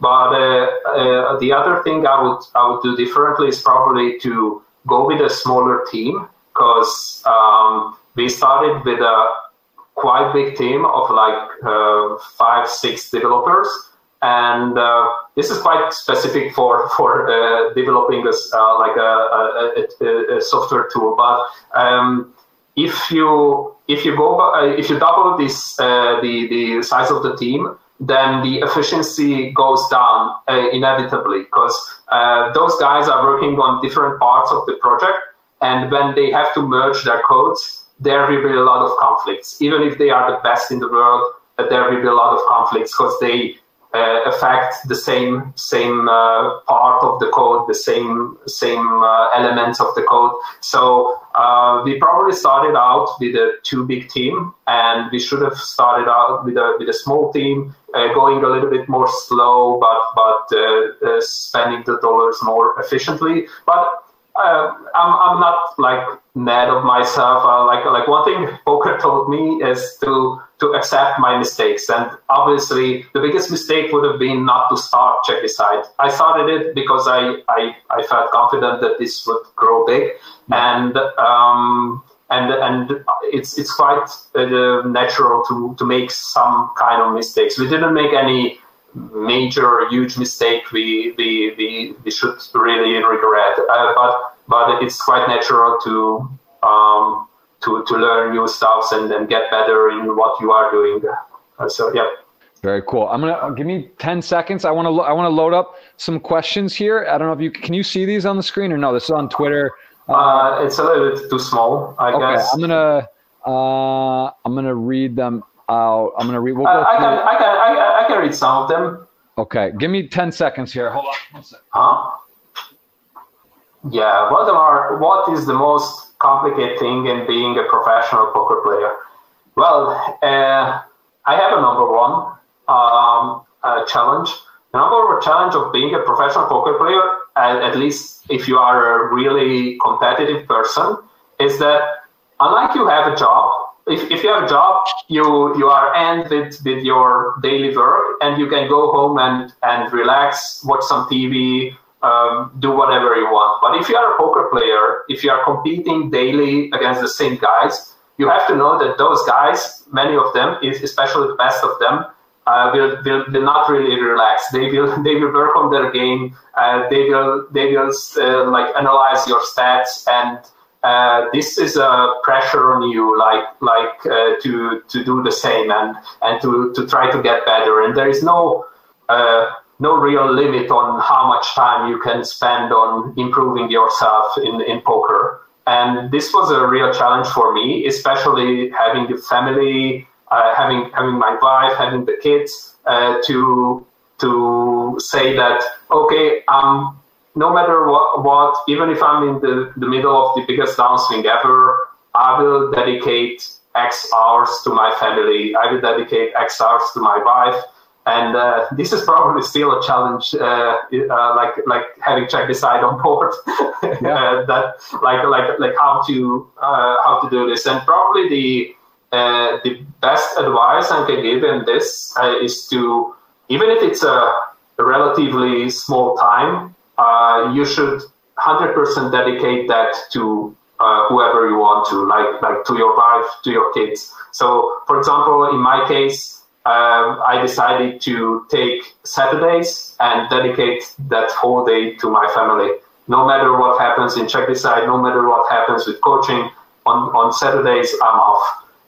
Yeah. 90 percent of the time I can I can do it. But even if you just dedicate like one hour a day uh, to your loved ones, uh, but but you don't touch your phone, you you you, you are 100 percent uh, in focus on them uh, then then uh, that's probably a good step forward. Yeah, there, there's the uh, the social dilemma. I don't know if you saw that. Did you catch that documentary or the? Um, not no no no. I haven't had time yet. It's it's it's it's pretty good. I mean, it's interesting, but it, it I mean, it sort of shows like how we really are like cyborgs now. You know, like we really do the phone. They have these alerts, these trigger things, and it's just it's crazy now. It's hard. It's especially with like check decide. You're doing coaching. You know, the more projects the more things you touched on. It's fun, but it's a blessing and a curse because, like, literally, I could pick up when this podcast is over.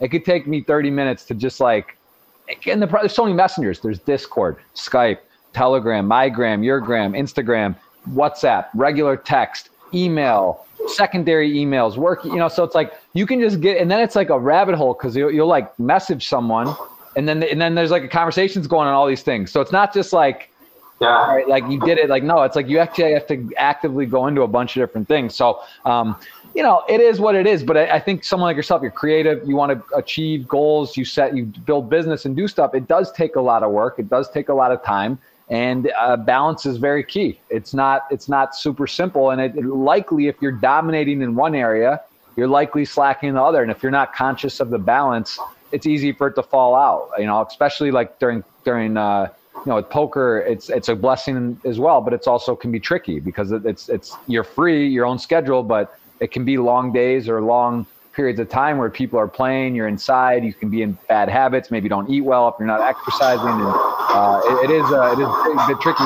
And you saying you haven't played poker at all? Like you didn't play any of the series. You're not playing any stuff, or you will? Play? No, no. I, actually, I, I moved to Spain when I started Decide. Yeah. So my my options are limited anyways because I could play on uh, the Spanish poker stars, maybe some Spanish party side, but there is barely any any any action on, on, on these, and uh, and and I could play Winamax, and uh, um, that's not really um, attractive anyways. And if I if I started playing series here, like um, having limited time to dedicate to poker, having close to zero time to actually improve my game, that that would not be a, a, a, a wise option for me. I mean, uh, I it's, it's it's still better to just share my existing knowledge with, with some players who actually need it and who find it valuable. That's that's probably a much better option in my situation. Um, who knows? Like, let's dial in, man. I'm I'm sick. Let's get serious because I'm I'm I'm on board. I'm all in on check decide. I'm I'm an investor. I believe in it. I like it, and uh, I also think that you know, again, I wish I I. I know I'm a good poker player, but I also know that I have a lot of areas I have leaks. I know that I'm not, you know, I'm not the, I'm playing some pretty big buy-ins and the guys that I'm playing are world class. So, you know, I think I could also, I have a feeling with some of my tendencies and just how people perceive my game you know, there's some stuff I could really get away with in spots, you know, because people are gonna they're gonna like assume how I play. Maybe I'm labeled in that, you know, whatever as so. And you know, they're like, oh, he's never gonna do this on this board. Like he just won't. And like I could probably do it for a while. Maybe they'll yeah. select cards or not, or hear about it, or because I stream. But a lot of those guys are playing a ton of tournaments. They don't really care. They're not watching me play anyway. You know, most likely because they're they're busy and firing 20 screens across four different platforms. But yeah, I think it could be interesting. I, we could make a, uh, a goal maybe for uh, 2021, you know, and, and really focus in and, and put some serious work into uh, some spots and, and document it and make some videos. I, I think that would be a lot of fun um, to, to do. So yeah, I'm, I'm, I'm totally in, in, in, for that. Like Yeah, uh, I win my bracelet and WPT. I've gotten seconds and thirds. I might need a little heads up, heads up work as well. But uh, we could, uh, you know, I'll make sure to shout out, check decide on the uh, the the the speech. I got, I got, I, we're gonna go for it. But it's true. It's about time. You know, it's like streaming on Twitch, doing YouTube content, doing podcasts, family. I have a one and a half year old. It's like you know, studying is definitely not in my my first call to order, and and and a blessing or not. It's like I'd rather stream for three hours than than study for three hours. And yeah, I probably should do more studying. And and uh, you know, I do feel like I, I do watch things. I do look at hands. I do study review. I do pick up stuff and make changes and adjustments. Um, but it could always be more. You know, unfortunately, there's only so much time. Like in in, in your case, um, CheckDecide, like one of the main advantages of CheckDecide is that it, it's very very time efficient. So all you have to do is to like upload the the tournament you want me to review, uh, share it with me. I'm going to review it, and we can maybe talk about the few hands where we disagree, the few few hands where we uh, where I made comments, and and uh, and, and that would take uh, much much less time from you than than doing any other kind of uh, like learning. Uh. and I'm not and, and I'm not saying that I'm I'm like uh, the perfect guy for you to, uh, to, to, to, coach or anything. But I, I, I can probably add add some thoughts uh, to, to your hands, and then we can discuss it together whether those comments are valid or you had some reads on your opponent why you did that, etc. So uh, timeouts. Some of the hands you'll see there may have been a timeout. You know that's possible. So don't you know? I get to always have that caveat. If there's one too crazy, I uh, I may have just missed a fold or, or timed out. But um, I I uh, no for sure. I would love to do it. I, I think it's very valuable. And again, I think check decide. It's a perfect fit. It, it makes sense. I can upload them. It's easy too. You can go through them. We can talk about it. We can do videos. We can multi-purpose the content and. Uh, and do some very valuable stuff. I think it would be uh, really value, uh, really cool. Not to mention, you know, in my, in off top of my head, something with, um, you know, just because of Team Party Poker, because of uh, that they're involved with Check Decide Matt Staples and Pav. You know, it'd be fun to have like a group with us and do some hands. Like that would be a really fun group. Maybe even add one or two more guys in there and and make it like a streamer sort of uh, chat group. Uh, Jamie Staples and, and whoever, you know, and just make like a, a fun thing that we could do sort of reviews from some tournaments that we play. I think that would be uh, enjoyable. Yeah, like like uh, we can even create a, a, community, either free free community or or a community with some access fee. Uh, um, and then and, and then um, all of us can can put some work in um, in, a, in an efficient format. Yeah, probably.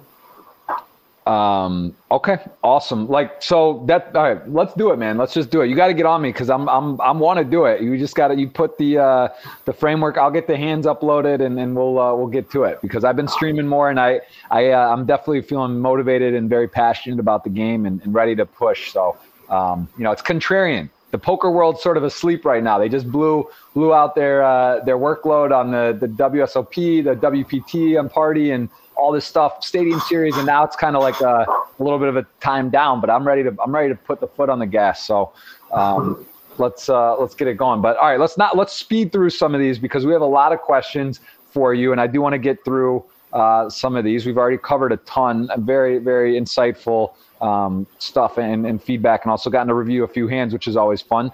Um, so let's uh, let's go here. What about the first one here? What the what does the bracelet mean to you, and what are the advantages of carrying something so valuable in the World Series of Poker? So, uh, what what has that meant to you to win a bracelet? Well, uh, yeah, like other than like obviously it was a great experience, especially like the ceremony itself. Uh, uh, receiving my bracelet, listening to the uh, national anthem of Hungary in front of like 3,000 play, uh, players uh, in the um, in the Brasilia or where it was.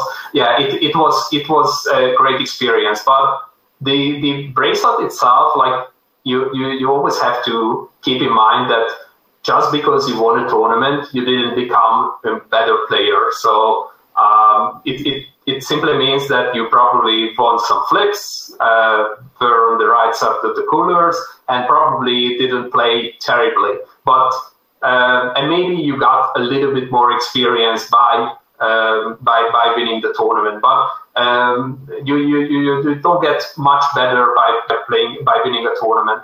Uh, you get better by doing the daily work, like what what uh, Patrick mentioned in many interviews that uh, Patrick Leonard that that he runs 10 uh, HRC scripts uh, every after every session.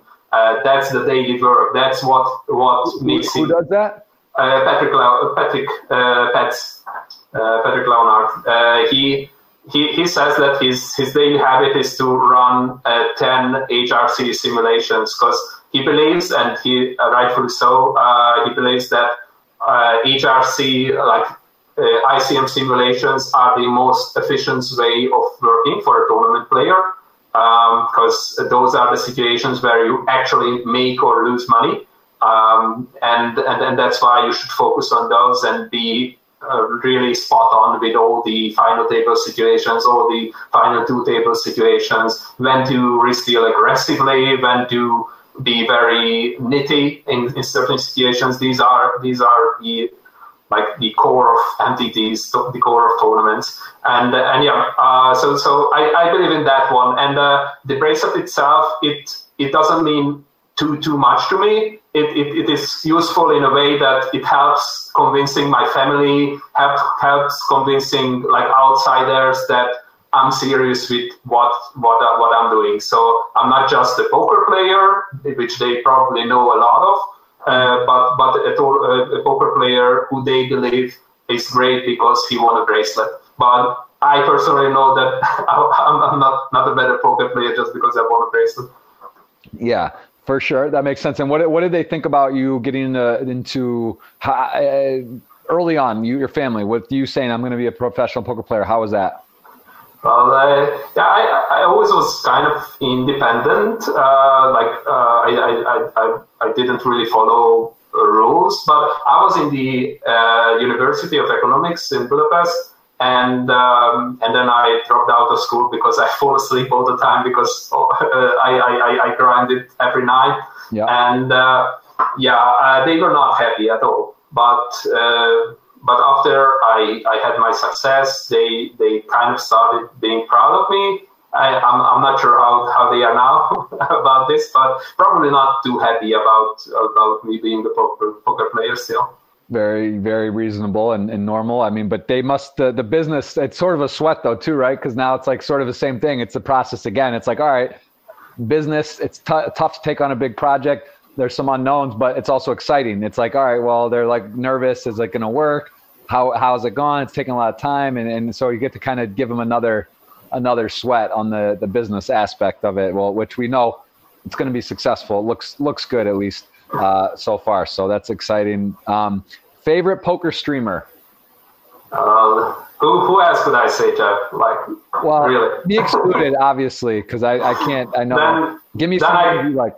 Then I go with Pav for sure. Like he's a super cool dude, and and uh, also helps helps us a lot. Uh, he has a lot of tournaments shared on on Check Decide. Some really big scores, like uh, the 50k score of him in the Bounty Builder uh, 500 and uh, some some Sunday Million run, etc. But even other than that, uh, he's he's just a cool guy, really helpful. I, I love him.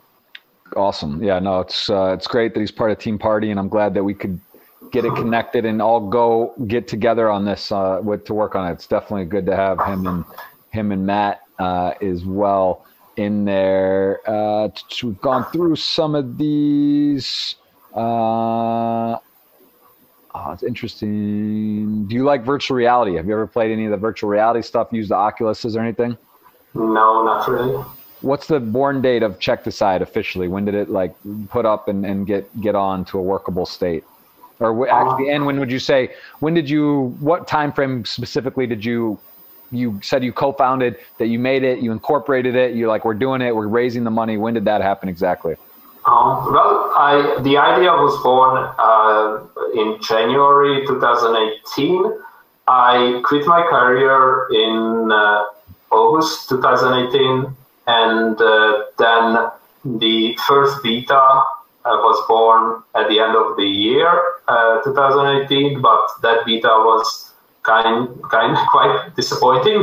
like obviously the, the minimum viable product was not really minimum viable, not not really viable. But uh, yeah, um, and uh, and the official uh, public launch with a free version was April 2020, and and now we are with the first uh, payable service, which is a nine dollar per month premium subscription to use some of the advanced features like uploading a full tournament, not just a single hand. Uh, that's that's part of the uh, premium subscription, and uh, uh also like uh, commenting below the hands. That's restricted for premium users only. Um, and and uh, yeah, setting your content private, like restricting it for your friends only. That's once again a feature which we which we only allow for premium users. But uh, yeah, I, I, I, believe that nine dollars is, is like uh, uh, one of your best uh, spent money, uh, probably. Especially that we also create some some reviews, uh, like the one we mentioned when I reviewed the hand history of Burst three two zero. that's also restricted for premium users. And do you know Belabachi? Belabaxi? Yeah, of course. Yeah, he's uh, he's kind of a legend. Uh, he has like he's probably second in the all-time uh, online money list. Uh, he's been grinding for for for ages, and uh, yeah, he shared a eleven uh, dollar bounty builder and history victory, and and I reviewed that one. So that's also up there, um, accessible for premium users. So I, I does he do coaching, or is he? What's his involvement with Check Decide as well? Or does, yeah, he's a he's a co-founder as well. Yeah, um, and uh, and he, he has a stable as well. Uh, yeah, Hedgehog Staking Group, but uh, but yeah, he's a he's a co-founder. All right, let's throw him in there with Pav, Matt, me, and you. That sounds like a good, uh, good team. So All right, let's get him in there. Let's start a Discord chat. Um, Okay, uh, that's yeah, that's beautiful. Uh, hung- I've never been to Hungary. That's actually one of the probably few cities on my top of my list. I'd say Tokyo, Budapest, just one of those major cities. That Hungary, I've heard good things, great things, and I've never been. Tell me a little bit about Budapest and, and Hungary. Yeah, Budapest is a fantastic city. I mean, really, like uh, I've traveled around the world uh, thanks to poker. Like I've been to the Philippines, to to to Australia, to uh, Melbourne is fantastic. Like Melbourne is one of the one of my favorite cities yep, for sure. Yeah. Yeah, but if you if you like uh, Melbourne, you're probably going to like uh, Budapest as well. Uh, it, it is it has a, a, very spectacular view with the Danube in in the middle and uh, a lot of beautiful bridges and uh, uh, yeah, um, it has. It used to have good nightlife as well, if you are into that.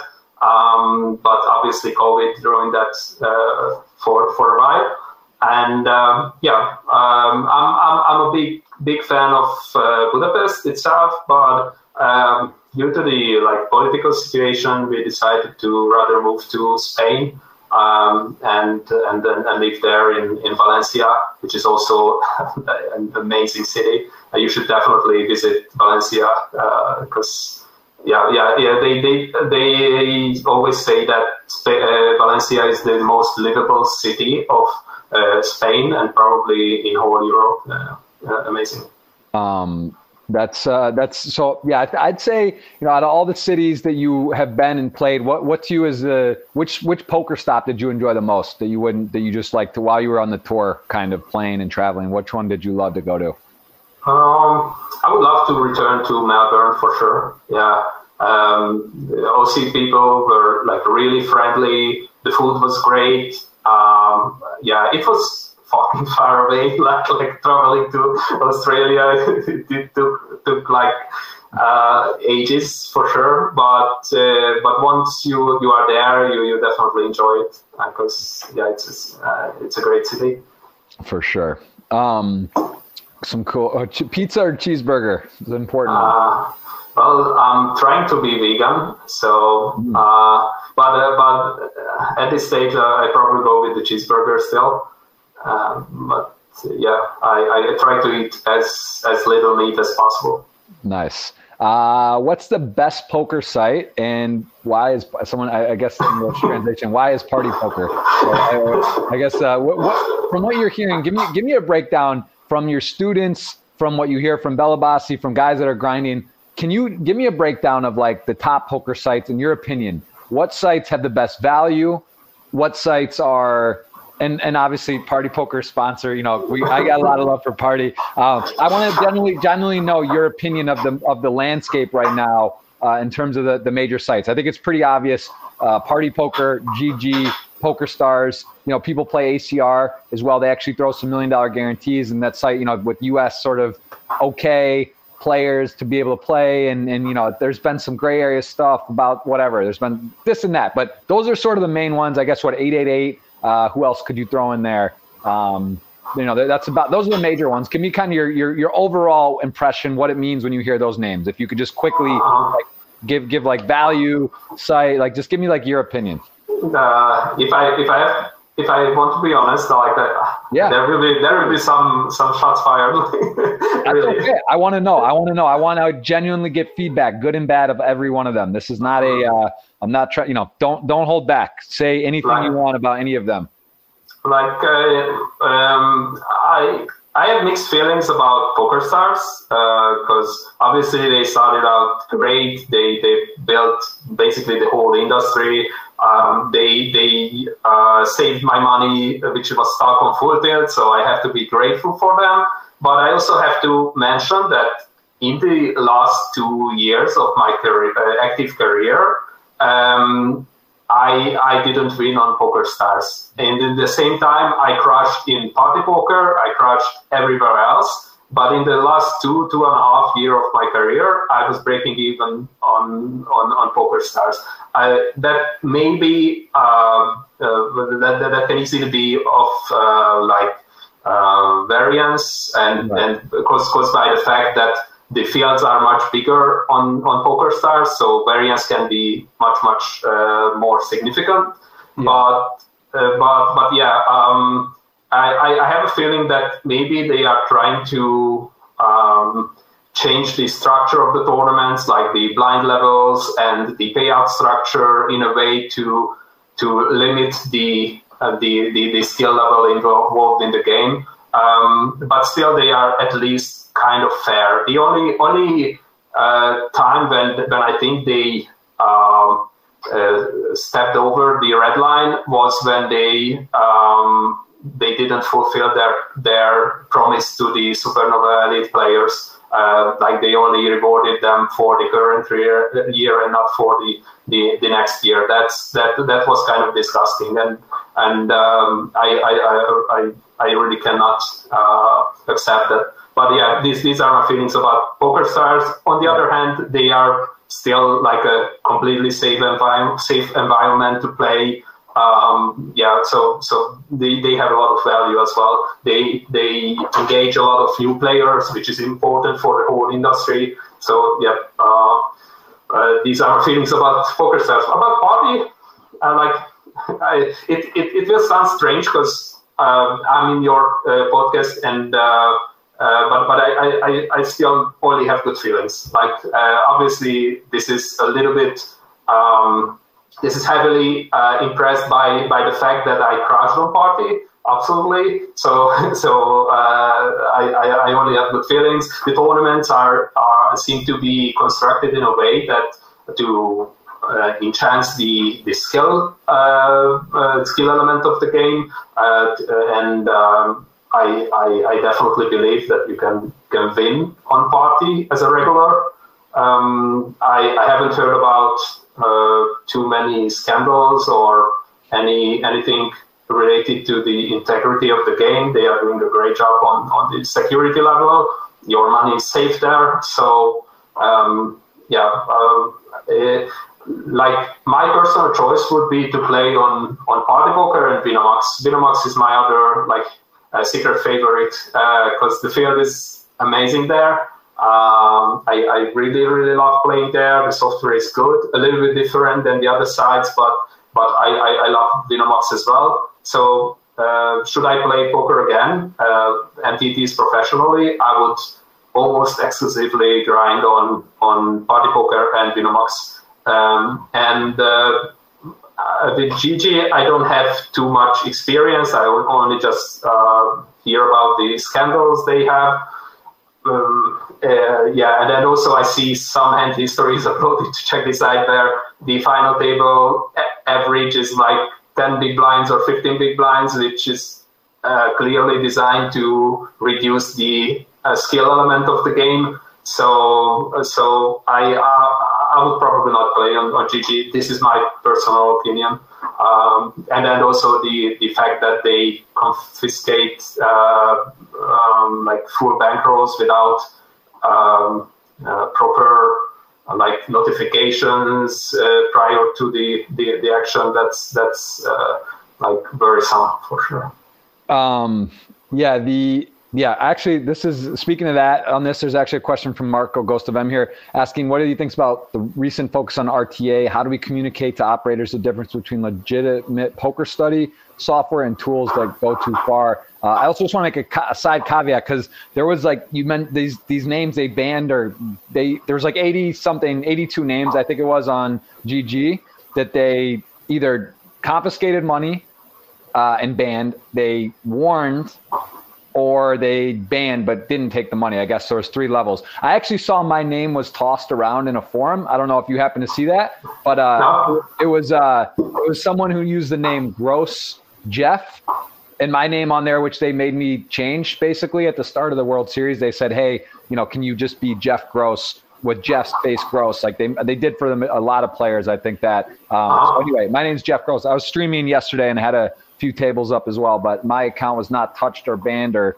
harmed or whatever. And and uh, someone I guess named Apeshka, but not Apeshka de Silva, was using that name Gross Jeff, and that was one of the names that was affected. Either I don't know if it was banned or confiscated or warned, but not me. Um, you know, I play too tight for RTA, which are uh, I'm sure you're. Uh, we'll, we'll, go over and see and check this out anyway. But um, so whatever. To to just sort of touch on this point, what do you uh, what's your thoughts on this? Because this is this a threat to poker? Do you you know what what do you think? How can we sort of uh, get a guideline and, and a, a, clear thing on this now? Because that whole Fedor Holz scandal is pretty crazy. You know, Valero, a well-known streamer, you know he hasn't been on in a month. I think he was let go from DTO, or they you know there was some he was like buying action. It's unclear if he knew or not. Um, whatever, like all this stuff, it's not good. It's not a good look for poker. This is something we're dealing with, and it's something that in the coming years, this is what sort of we're up against, right? If online poker is going to succeed, how do you combat this? Is how big a problem is it? Does it really, you know, how, what's your stance on all the RTA stuff?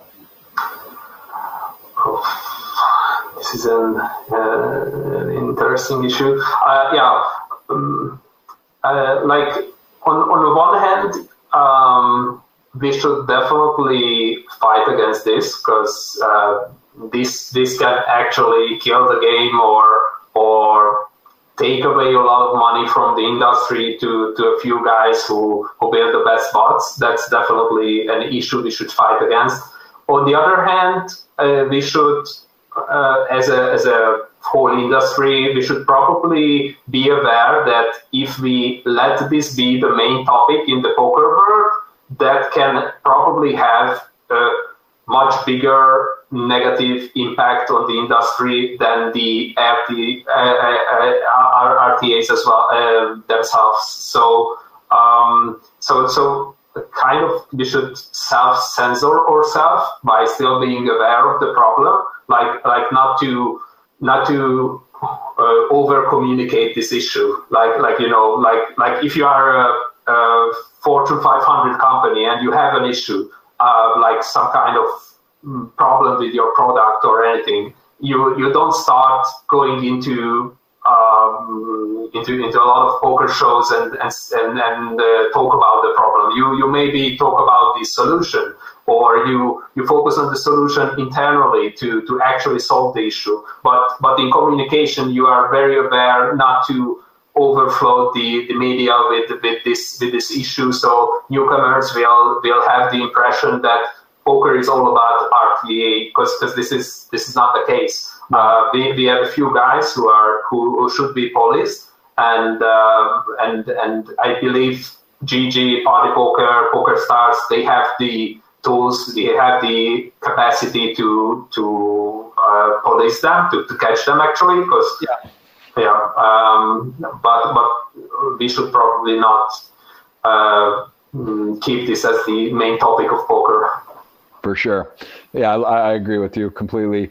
Uh, some cool questions here. What, what about the name Check Decide? Because it's so funny. I actually found myself in some clips where I would say, "All right, I'm going to check the side," and, and I didn't even think about it. Like, and I even like old clips before we ever spoke. So it's such a like natural thing, right? You're going to check so many times. It's like that. You're like, all right, I'm going to check and then decide, it depending on his bet size or whatever. How did you actually come up with that that that name, or who came? Uh, yeah, that's a that's a that's a former student of mine who invented this name, and I don't know how he came up with it, but it just sounds perfect for for the product because it's really about checking other, uh, each other's decisions and making decisions. So it's not like uh, like passively watching uh, uh, a, a one-hour video and falling asleep in the middle, but right. but, but but like actively making decisions. So that's why why it, it, it was perfect fit.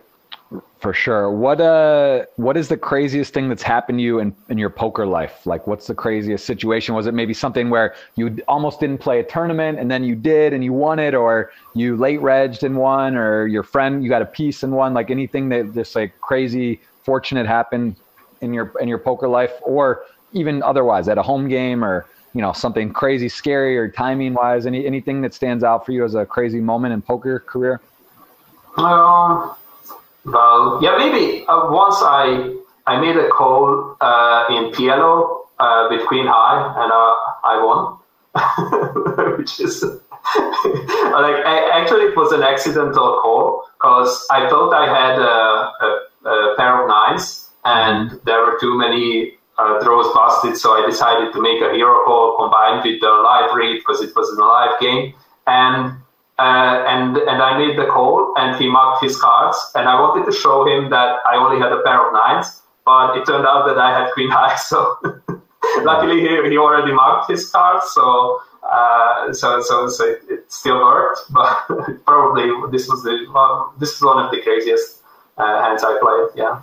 Very nice. Well, that there you go. And uh, what about? Uh, we've had some questions we didn't even really cover it about COVID. I just want to know how did it did it impact you? If anything, did it change much for you? Because sort of the stage of the business and where you are, you're at home, you're working, you're grinding. Did it? Did it, it's like almost like do you even notice it, or, how has it impacted you? And, and and how is the area you're at? Like how is the COVID situation where you are? Mm-hmm. Well, um, it didn't change my life too much. Uh, I, I actually haven't haven't left my room uh, in the last three years or two years. So it's it's yeah, I'm pretty much self quarantined uh, for for uh, two three years. Um, right. jokes, jokes aside, uh, unfortunately, like as you probably know, Spain is heavily affected by the, the coronavirus. So it's it's extremely sad to see a lot of uh, people around us like uh, having their businesses shut down. Uh, most of the businesses are built on tourists who who just uh,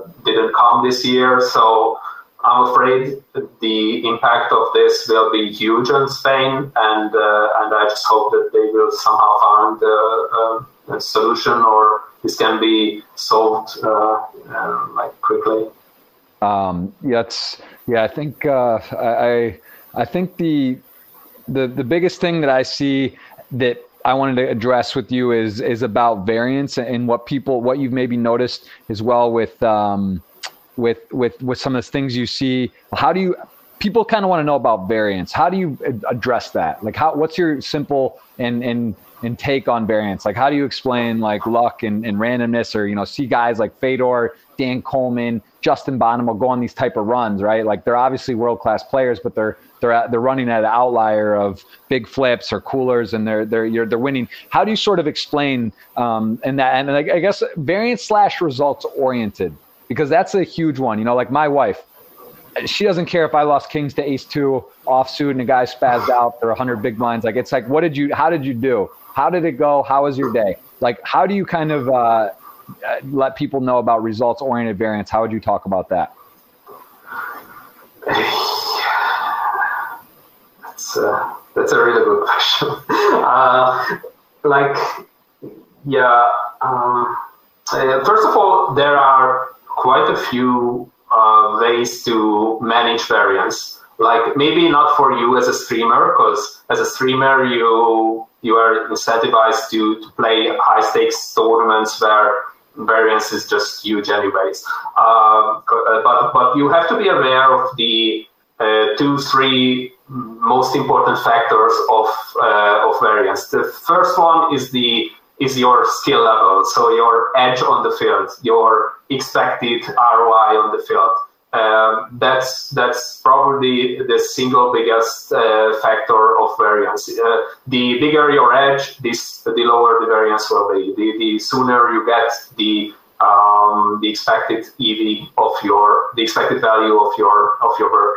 Um, the second one is the size of the field. Uh, so if you have a chance to to play uh, in uh, in rooms where the average field uh, size of the field is uh, smaller uh, with the same buy-in, then you should definitely go for that. Um, and, um, and and and another one is the buy-in range you play in. Um, you should try to make it as narrow as possible because if you play the same amount of tournaments with a with the same average buy-in but with a wide buy-in range, like playing $11 tournaments and $1,000 tournaments, then then your variance will be huge because your daily profit will be heavily affected by that one tournament you play, and and you don't want to do that obviously. And um, what else? Uh, yeah, this is these are probably these three important three most important factors. And on the other hand, uh, in the game you can find some spots uh, where where you should not only take um, the direct EV of your play into consideration, but also the opportunity cost of your play. So let's say you you find yourself in a tough spot, facing a, a, a huge river bet, uh, putting you all in um, in a tournament, then you should always uh, evaluate the situation itself, like how much profit can I make with this call, but also the opportunity cost of this call that if I if I call and lose, I'm out of the tournament. If I fold and stay in, I in this field, will I have a better chance to to to collect the same amount of chips? And uh, in low stakes and mid stakes tournaments, um, the answer is often yes. There will be a lot of other spots where you can easily collect one big blind plus or two big blind plus um, uh, in the next 50 hands probably. Um, and uh, this is also true if you are a often often true if you are against a top top player who normally you would not like to play exploitative uh, game against a top professional because he is balanced so you have to be balanced as well but if he is the only only good player in the field and the rest of the field is still weak then then you you should toss toss up on on, on some profit slightly profitable spots uh, against the top guy to to be able to stay alive and exploit the other guys uh, better. So this is an important um, uh, concept, and this is often often overlooked and even some some guys even make fun of this concept because it is uh, like associated with uh, like Phil Hellmuth uh, approaching the, uh, the game and sometimes making some ridiculous faults, overestimating his edge on the field. But uh, Phil has some has some right, obviously, with this this concept. In in a in a tournament where the majority of the field is weak, you should you should definitely embrace this this concept and apply. But but if, if you play in a super high roller where you will not have better chances, you have to go for very thin edges and, and, and you have to be able to gamble because if you if you always uh, pass on these these uh, situations then you will be just blinded down I, yeah. I couldn't agree more. And what do you think about the Hellmuth white magic thing? You've you've been in poker, you've known Hellmuth for a long time. Big controversy came out. You saw Phil. Well, controversial as in, I guess, or not controversial, but uh, objective, uh, sort of a toss up. People, you know, some a lot of the the GTO guys like Fedor, who's one that was sort of like again, or you know, Rainer, maybe some of these German guys that like they give Hellmuth a hard time and say he doesn't play very well or not GTO. Uh, and then you got you know Phil Galfond came out and said something positive for Phil, which he you know really latched onto and was and it, it sparked a lot of talk, discussion, I should say, not controversy uh, about his game. And and it's hard to argue with success and results. And he has 15 World Series of bracelets. Phil's a good friend of mine. He's invested in a lot of companies we have together, and I respect him a lot. And his game is uh, it's hard to argue with the results. But where do you stand on the Hellmuth argument in your honest opinion? Do you believe he's a world class, great player, one of the best of all time? Do you believe that he's great at exploiting and beating these fields and just using things against him? Or where, where do you stand on the Phil Hellmuth greatness scale? Well, first of all, I, I, I have to say that uh, my, my opinion is definitely heavily biased uh, because I only see a few clips, uh, like like coverages uh, where, where he played. Uh, like, like, usually those those hands are highlighted for a reason because he probably played uh, super exploitatively, or even he made a questionable play or straight out bad play. Uh, let's let, let's be honest. There, there, there are some hands which which cannot really be explained or or yeah, could, could right. only, only be profitable in very, very specific situations. So um, if you if you ask me like who would who would come up winning uh, after they play like 50,000 hands uh, uh, like Fedor, Fedor versus Hellmuth, then it would be no question that, that Fedor would crush Hellmuth. Uh, I, I, I, don't think anyone can uh, um, debate that. But yeah. Uh, but but if we talk about like uh, a thousand dollar uh, WSOP event, who would have the highest ROI, Fedor or Hellmuth?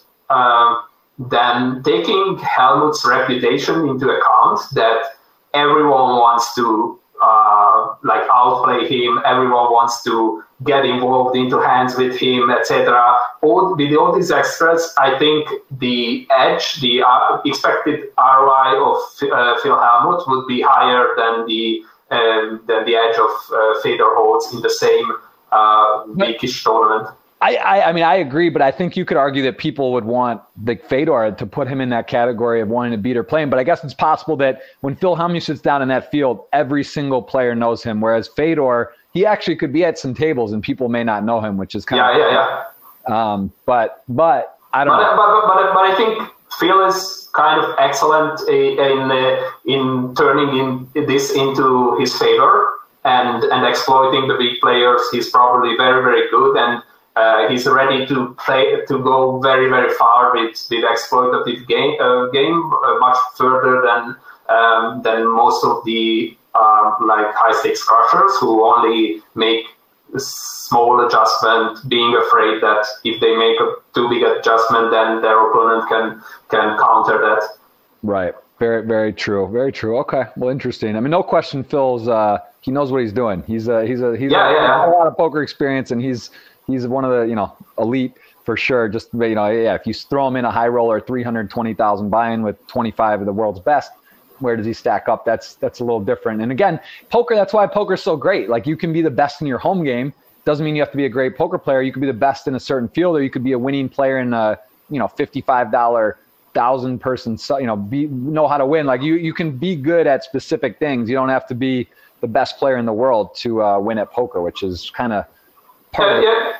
yeah but uh, another thing is that if uh, like the period he is in, in, in poker, like the, the length of, uh, like the time frame he is he's uh, winning player, uh, he's he's been in poker for like how, how many years? Like 20, 25. Ooh, Phil Hellmuth? Yeah, 30. He won his bracelet in 89, so that's 30 oh. years when he won his bracelet. He was, yeah, 30 plus, yeah.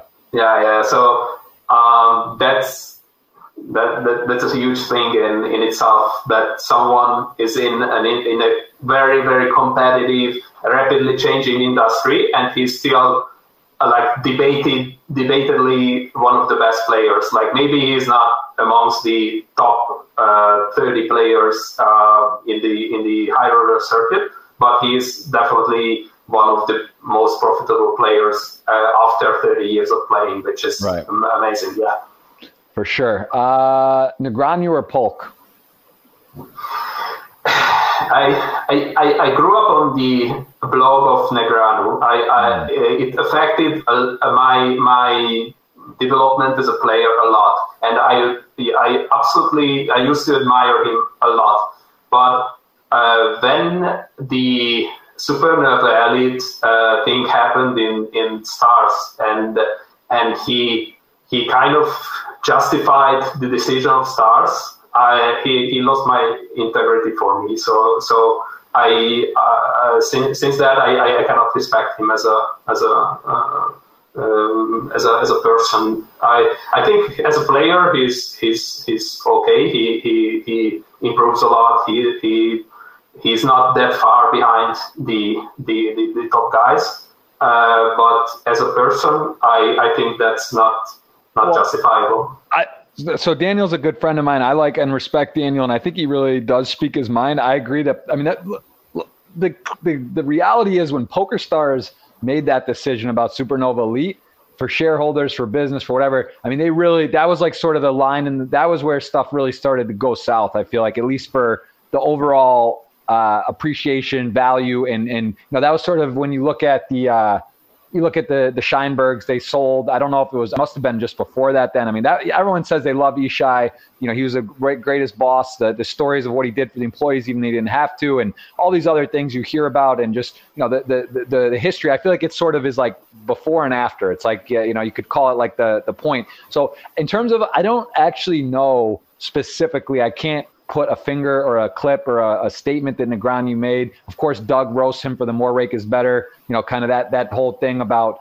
the pros and that like that he gets crushed on that statement, which is you know kind of a bit complicated as well and, and gets taken out of context a bit, I think. But in terms of what he said about the Supernova Elite, because I've heard him multiple times, and maybe this is after he's not there or at GG specifically now he really talks about that how like he doesn't agree with it. That was like sort of a really terrible thing. So i don't know if in the moment while he was endorsed if he just sort of turned the other way or just ex- or justified it but i've heard him publicly say that he does not agree and that was terrible. So i don't know. You know what i'm saying? Like i don't know. Maybe it was uh-huh. different then or he didn't didn't say anything. I'm not sure but i just know that i've heard him basically say that that was very wrong and, and multiple times at least. So maybe he, maybe he uh-huh. changed his tune but he definitely. Uh, I, I, I, I can't recall the exact statement he made at that time. Right. Um, but I, I definitely cannot recall that, that he stood up for the players and said that, hey, uh, I'm okay with raising the rate because that's obviously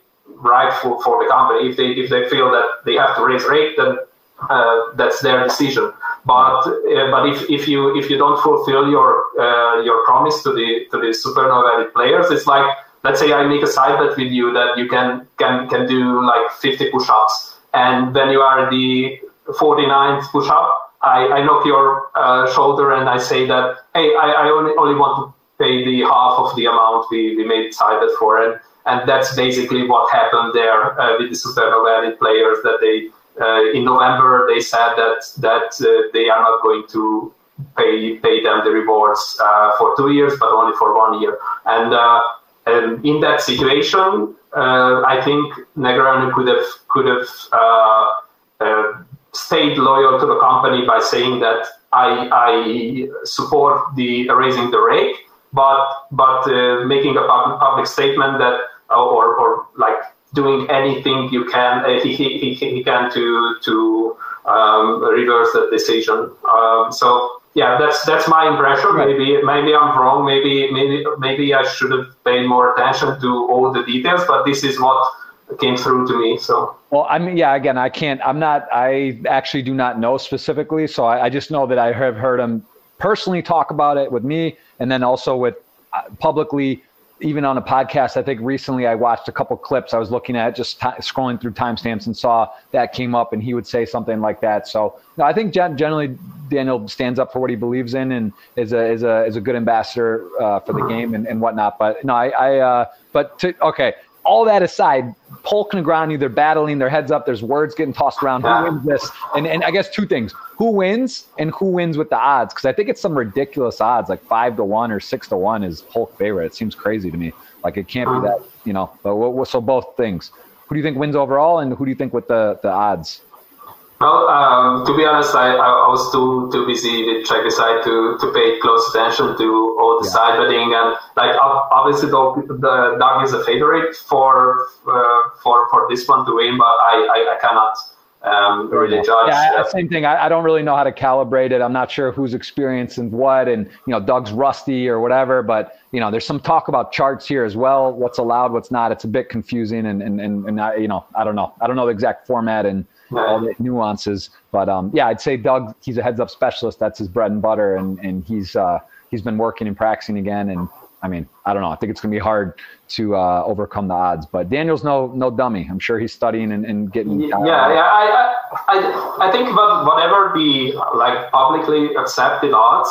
Uh, Negreanu is probably better than that odds, uh, probably, uh, than, than those odds also i think there's value in this for daniel at least too because this is something doug's kind of bullied him for a few years and and whatever and he's kind of coming up and he's sort of taking the approach that i'm a big underdog i don't care like this isn't my best format this isn't whatever. But also i think you know daniel will do studying daniel will work on his game daniel will like net net value wise even if he loses like you know there's a threshold where if he got like ridiculously barbecued, it would be bad. But he can stop after so many hands. But he's definitely going to work on his heads up game, and it may actually pay dividends down the line. You know, he's like immersed in heads up. He plays a lot of live big tournaments and, and stuff. Like, you know, this could actually become like a, a big winner for him over the next decade or something of, of, of taking this into consideration, you know? So I don't think it's a, a big negative for him no matter what. Yeah, yeah, he, he, he can't, lose uh, any,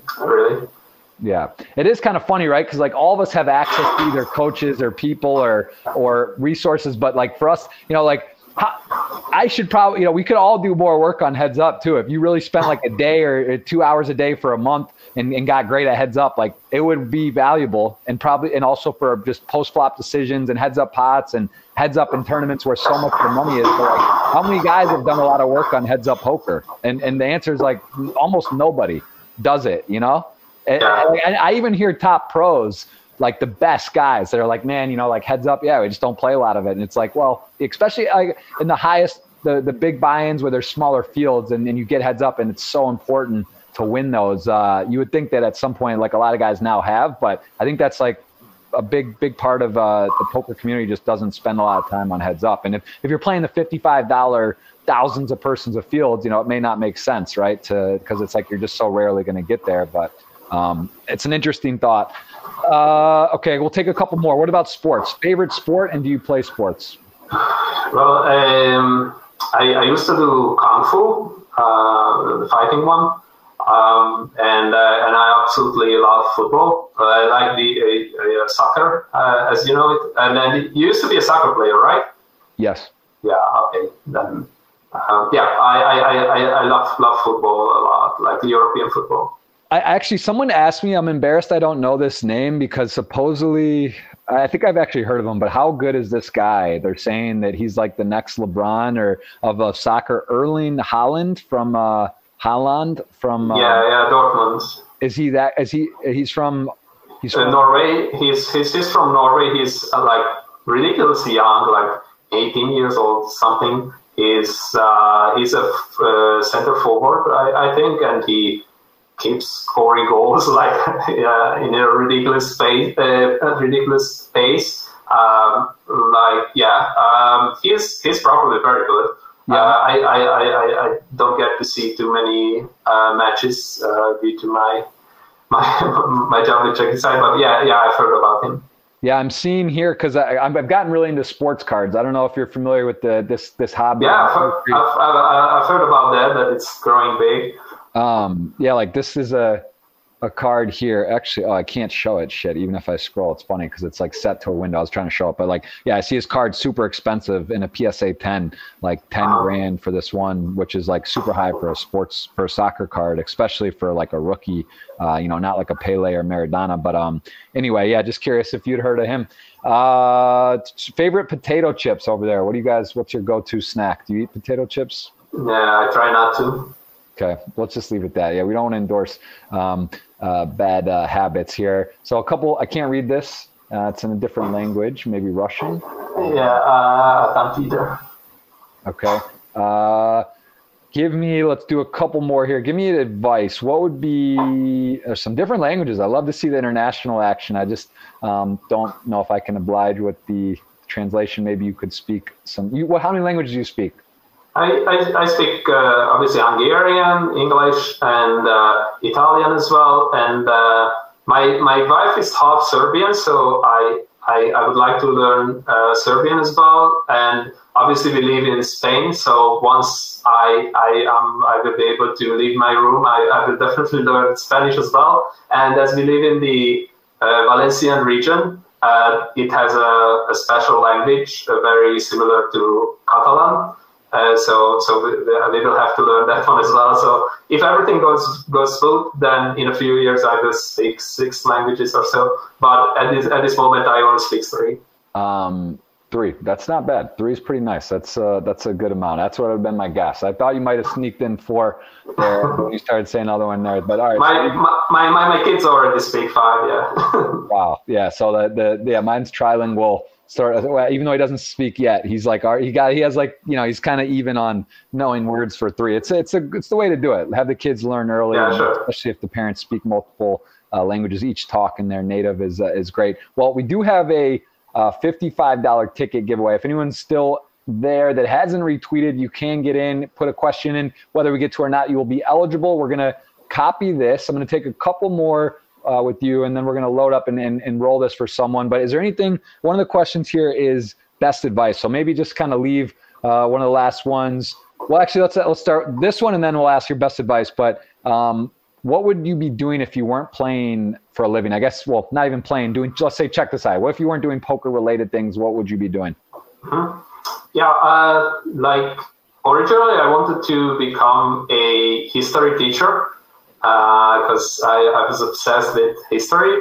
Uh, but um, the present myself could not really imagine uh, that happening. Um, so um, if I like like my main interest is uh, how our brain works, like psychology, some philosophy, and uh, and and therefore I'm, I'm tempted to become some kind of uh, mental coach or, or uh, personal trainer, like like a personal mental trainer or something like that, or even like psychologist. Uh, um, yeah, that's that's that's a job I could I could uh, live with. But uh, obviously, it looks like I'm going to be an entrepreneur. So that, very yeah. cool. And let's let's end with kind of best advice. What would you give to someone, whether it's poker life, like motivational speaking on this as what you might be doing if you weren't in poker? What would be something you would say to someone who's sort of in a funk or just not sure what they want to do? Or maybe they're like, I kind of want to try poker for a living, but I don't know. And it's hard. Like, give me, give me your best sort of advice to whatever that means to you, your best advice. One of the questions in the chat. I like that. Yeah, I, I have quite a clear view on this. Um, because I had the chance to to be in close connection with uh, with the big guys in bid staking, you know, European Pets, Almerix, and uh, I, I got the chance to to see their habits and how they structure their life. They are busy as well. Like uh, Tommy Almerix has kids. Still, still, he's one of the best players in the world, and he takes his share of running uh, bid. So um, it was really fascinating to see how, how he, he, he um, focuses his resources on, on what really matters. And the same goes for Patrick as well. That uh, first of all, what I what I saw that they are very conscious on their networking. So um, they they try to maximize the synergy of, of the group they are they, they are in. So if you are a, a newcomer to poker, uh, it is absolutely crucial to to get some poker friends. They they can be on the same level of you as, as, as you are, or they ideally they are on somewhat higher level, or they can even be low, lower than, level than you. They can they can catch up uh, on your on your skill level very easily. But the the main thing is their mindset that uh, you you should definitely avoid those guys who just keep complaining, who try to uh, build up their confidence by kicking into someone else, like like uh, calling other players names, etc. Avoid those guys. uh, look for those who, who, who really want to improve, who respect the other player, even if the other player is, is, is worse than them. Uh, this is what I always see with uh, so so with European and pads and, and Almerics that they never called someone a fish. They kind of forbid it in, in the boot camp when we talk that, to, to talk about someone like fish. No, you had to be specific. Like this is a, a recreational player whose main league is not three betting enough pre-flop, or uh, this is a, a, regular who is uh, whose, whose main league is I, I don't know not check raising enough or barreling too much or anything. And if you take this approach and you um, you personalize your opponents like like this is a great guy, but this is his league. Then it's all of a sudden it's no it, it causes no frustration to lose a pot against that guy. So it's not like, oh, I lost a monster a monster pot to, to a fish or a, a fish regular. No, you should you should you should be very specific that this was his lake. I tried to exploit it. I, I succeeded or I didn't succeed. Uh, that's that's it. Uh, you should you should not put any emotions into into these evaluations. And um, and this is what you should look for, like like these kind of guys who who, who stay calm, who focus on the real deal, um, uh, focus on, on improving themselves. Uh, so networking is definitely the number one uh, skill you should you should embrace. And uh, the second one is uh, focusing your efforts to the situations which really matter. So I, I, am guilty of spending hundreds of hours running 100 BB Pio simulations and trying to figure out uh, river river plays, etc. That's not a way to spend your time. You should you should first focus on opening range, ranges, free betting ranges, see how to see bet with different stack sizes, yeah. um, basic bounty strategy or anything like that. Yeah. Let me let me ask you uh, well, actually, that's another random thought about the check decide. What about bounties? Because that's such a popular form of poker now. Is that one of the ones that can you review those? And, and, and yeah, yeah, yeah. actually, this was the single single one thing which which uh, like like which fucked my mind. That like um, if you if you go to the CD original account and you open like you are you are already there. Uh, if you open, uh, click on the CD original account. Hold on. One sec. Let me. Uh, we're in the wrong. Hold on. Let me get the uh, CD original. Okay.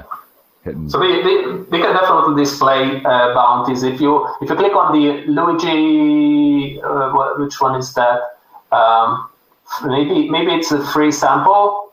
Uh, Luigi Pica, uh, uh, free sample, like lower, lower, down, down, down, down a little bit. No, no, no, no, no, no, no. That's Winamax. you should look for yeah the the the, the second from the bottom.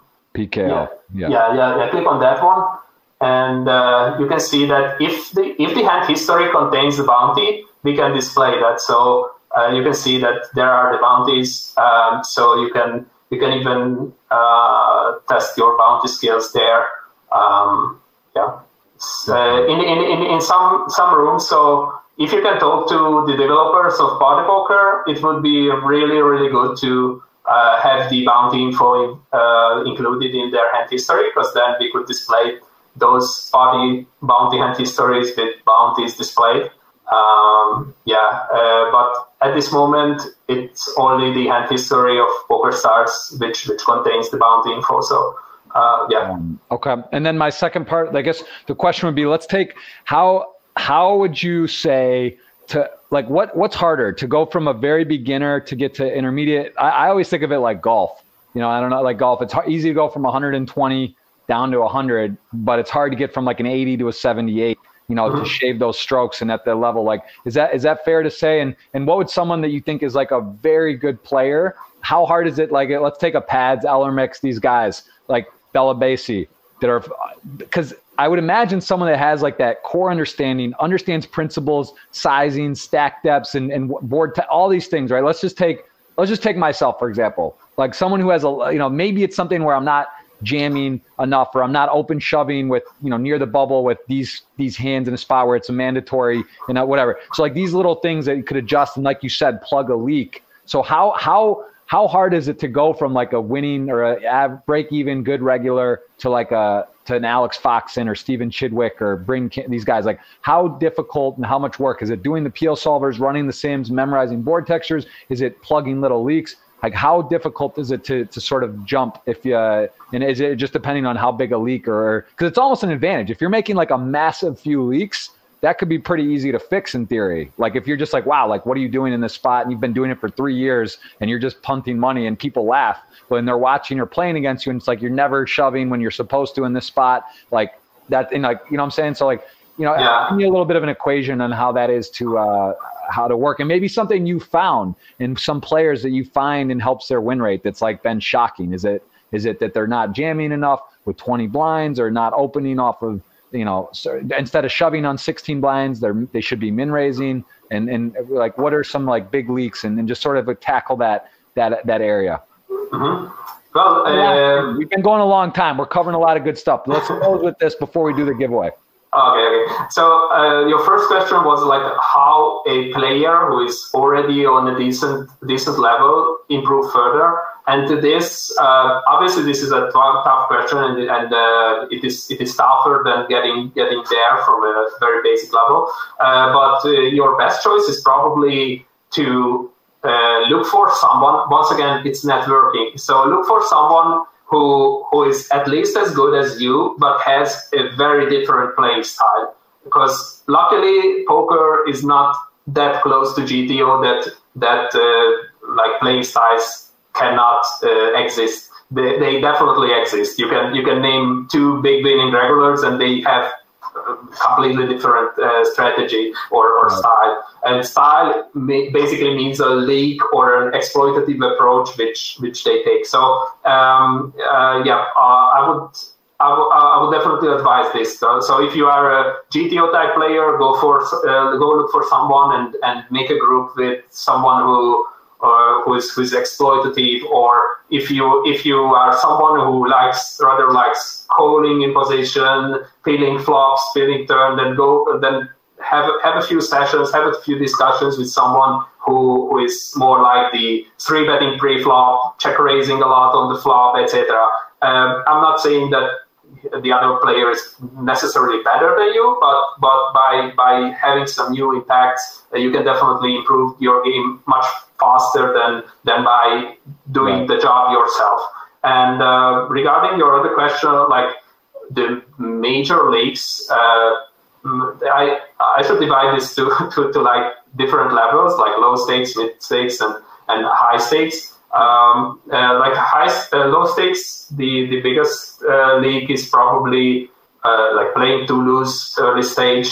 Uh, this is this is very frequent, uh, and not playing aggressively enough in the later stages, um, and and and taking too much too much risk in the early stages in general.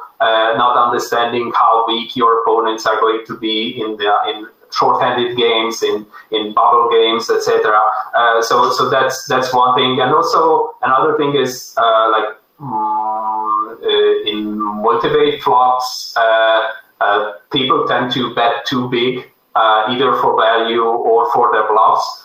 this is a very frequent mistake, and and then they, they should simply use smaller sizes because you you want to make a lot more protection bets, etc.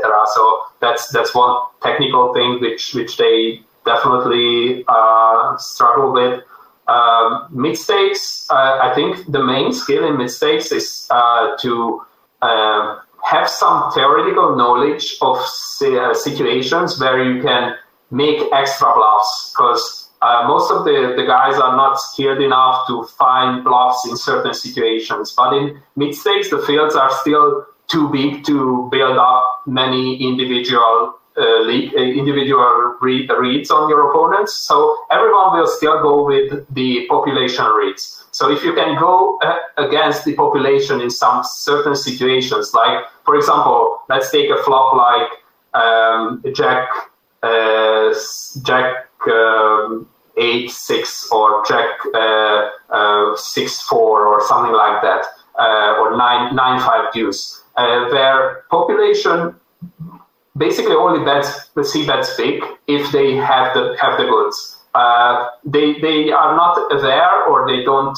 practice big c betting with bluff bluff hands. Uh, although you could bet a lot of big big, uh, you could use a lot of big bluffs on on uh, nine five deuce uh, and jack jack six four and and and, and flops like that because mm, you have a huge nut advantage and the advantage shifts a lot uh, shifts on a lot of turns so um, this is a spot where you can start using big big bluffs and your opponents will way overfold because they they uh, the only thing they can relate to is the tendency of the population. They, they don't have individual reads on you, so they, they, they will overfold. They will fold bottom pairs, which should be 100% call. Second pair, sometimes they fold, which should be obviously a call. And and then uh, if you can find spots like this where you can be aggressive without making something very very silly, then then in mid stakes you can you can run over some some opponents. And uh, and yeah, high stakes obviously uh, like uh, it's it's it's a tricky question because uh, I'm very far from like crushing high stakes. Uh, so I think uh, mainly you should you should build up individual reads and you should understand Uh, game theory actually on, on high stakes like how uh, what is the balanced play uh, like make some some questionable plays on the flop or or uncomfortable plays on the flop to have some uh, bluff bluff candidates on the turn and on the river. Uh, this is this is something I see from some of the cash game guys I'm in contact with, like uh, very very weird turn barrels, uh, mainly reason because they want to have some some uh, bluff candidates on specific rivers and uh, understanding these these kind of connections between the ranges in on different streets uh, that's that's probably a skill um, I, I, I personally should work on as well. Right. Okay. Yeah, I think that's a pretty good breakdown of all of it. The above. Well, I do appreciate this. This was uh, a lot of fun. We did go over a ton of different things, check decide, and personally uh, getting a good idea about you and your career. Uh, we appreciate that. We are going to do a giveaway courtesy of Party Poker 55 Gladiator ticket. So I am going to uh, pin copy this. Anything else you want to touch on uh, before we give the giveaway? I, I, I think we spoke enough, but maybe maybe I can I can return somewhere later, somewhere later and and and then and we can continue this because it was it was fun for sure. Awesome. Okay, well let's go ahead and do this. So you tell me when I'm going to roll it, and someone's get this fifty-five dollar Gladiator ticket. You just say the word. Mm-hmm. Now now has been called. There's a lot of retweets, a lot of questions. It's taken a while to load up, but someone's going to get it. You never know. 55. We had someone on my stream who was part of it. Uh, Mary, she turned a 55 into a $10,000 uh, big game cash last Sunday. Uh, she was not only there with us. Mary uh, Pundermuff from uh, Great Bluff is her name. And there's a winner right there up to the universe. Well, the universe has spoken, and you've got a. Fi- oh, man. I think this is my friend who posted. That's pretty crazy. Uh, and he won again. Uh, well, it's a buddy. I, I, met him at the thing. I'm, I'm almost sure um, uh, that's the guy who just posted a picture from the piece or from the Bahamas um, with me. I'm almost positive. Let's just go take a look here. Uh, I believe.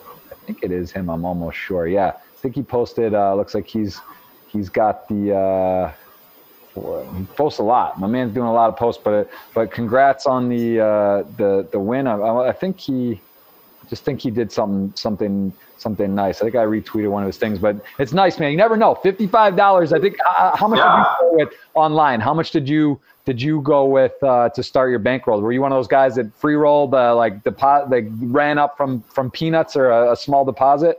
Yeah, it is. Yeah, yeah. I started with a free roll. Yeah he posted a picture. This guy just won the 55 ticket, and he said, he said, uh, but there I met my biggest three idols. That we most memorable encounter was uh, poker pro players. I was met Phil Ivey, Tom Dwan, and the biggest Jeff Gross Poker. So I don't know; those are big names to to put. But uh, you just got a 55 dollar ticket. Congrats, yeah. That's pretty cool. So I thought I recognized the the name there, and he did just win the ticket. So best of luck to our uh, supporter and friend of the stream there. Um, I, I, that name is difficult. I, that looks like a European name, Matesh Petik. Uh, I don't think I'm saying it right, but either way, congrats to him. Thank you to Luigi, and yeah, man, let's uh, let's get this group going. Get in. Uh, I think we'll allow Bella Bassi. I mean, I think we could fit him in if he's available. That would be uh, that would be cool. But whatever. Either way, I'd love to work on some stuff, do some videos, and and keep plugging forward and, and improving as always. So that would be great. Yeah, looking forward to that. Yeah, and uh, thank you for the invitation. It was fun. Yes, Luigi. That's uh, we had a two-hour, fifty-minute podcast. We covered a lot. Uh, this will be out on iTunes, Spotify, all the different places. We have the nice recorded live video uh, here on YouTube. And again, thank you so much. And there will be some streams this Sunday. You got to come and check out the Twitch stream sometime uh, when when we're live, and then we'll uh, we'll get check decide. Um, we'll do some giveaways and some other stuff for that on stream, and appreciate it very much. So thank you for your time. Thank you. Uh, have a great evening. Yeah. Yes, you as well. It's late there, so enjoy your night. This was number 96 podcast. We had Luigi, not the, uh, I'll say Quasar. I'm sure I'm not Quasar. Was that uh, right? Quasar. Quasar. Valdemar yeah. Luigi Quasar from uh, the founder, co-founder, and CEO of Check Decide. And again, I did invest in the company. I believe in it. Pav and Matt Staples, amongst others, are involved. I hope you guys enjoy. You can always hit exclamation check decide in my uh, you can hit it on my Twitch stream or you can go to my website and I think it's up there. I'm almost sure it's under investments and affiliation and it is in the mix somewhere, I believe. Boom, there it is. You can go click there, get involved, check it out. We appreciate it. Thank you again. Cheers. Have a great weekend, everyone. We'll see you for a stream Sunday. And uh, that is going to wrap up podcast number 96. Thanks for listening to this episode. It was brought to you in partnership with Party Poker. Go to partypoker.com to play tournaments, cash games, and improve your poker game. Make sure you subscribe to the podcast to hear all of my future episodes.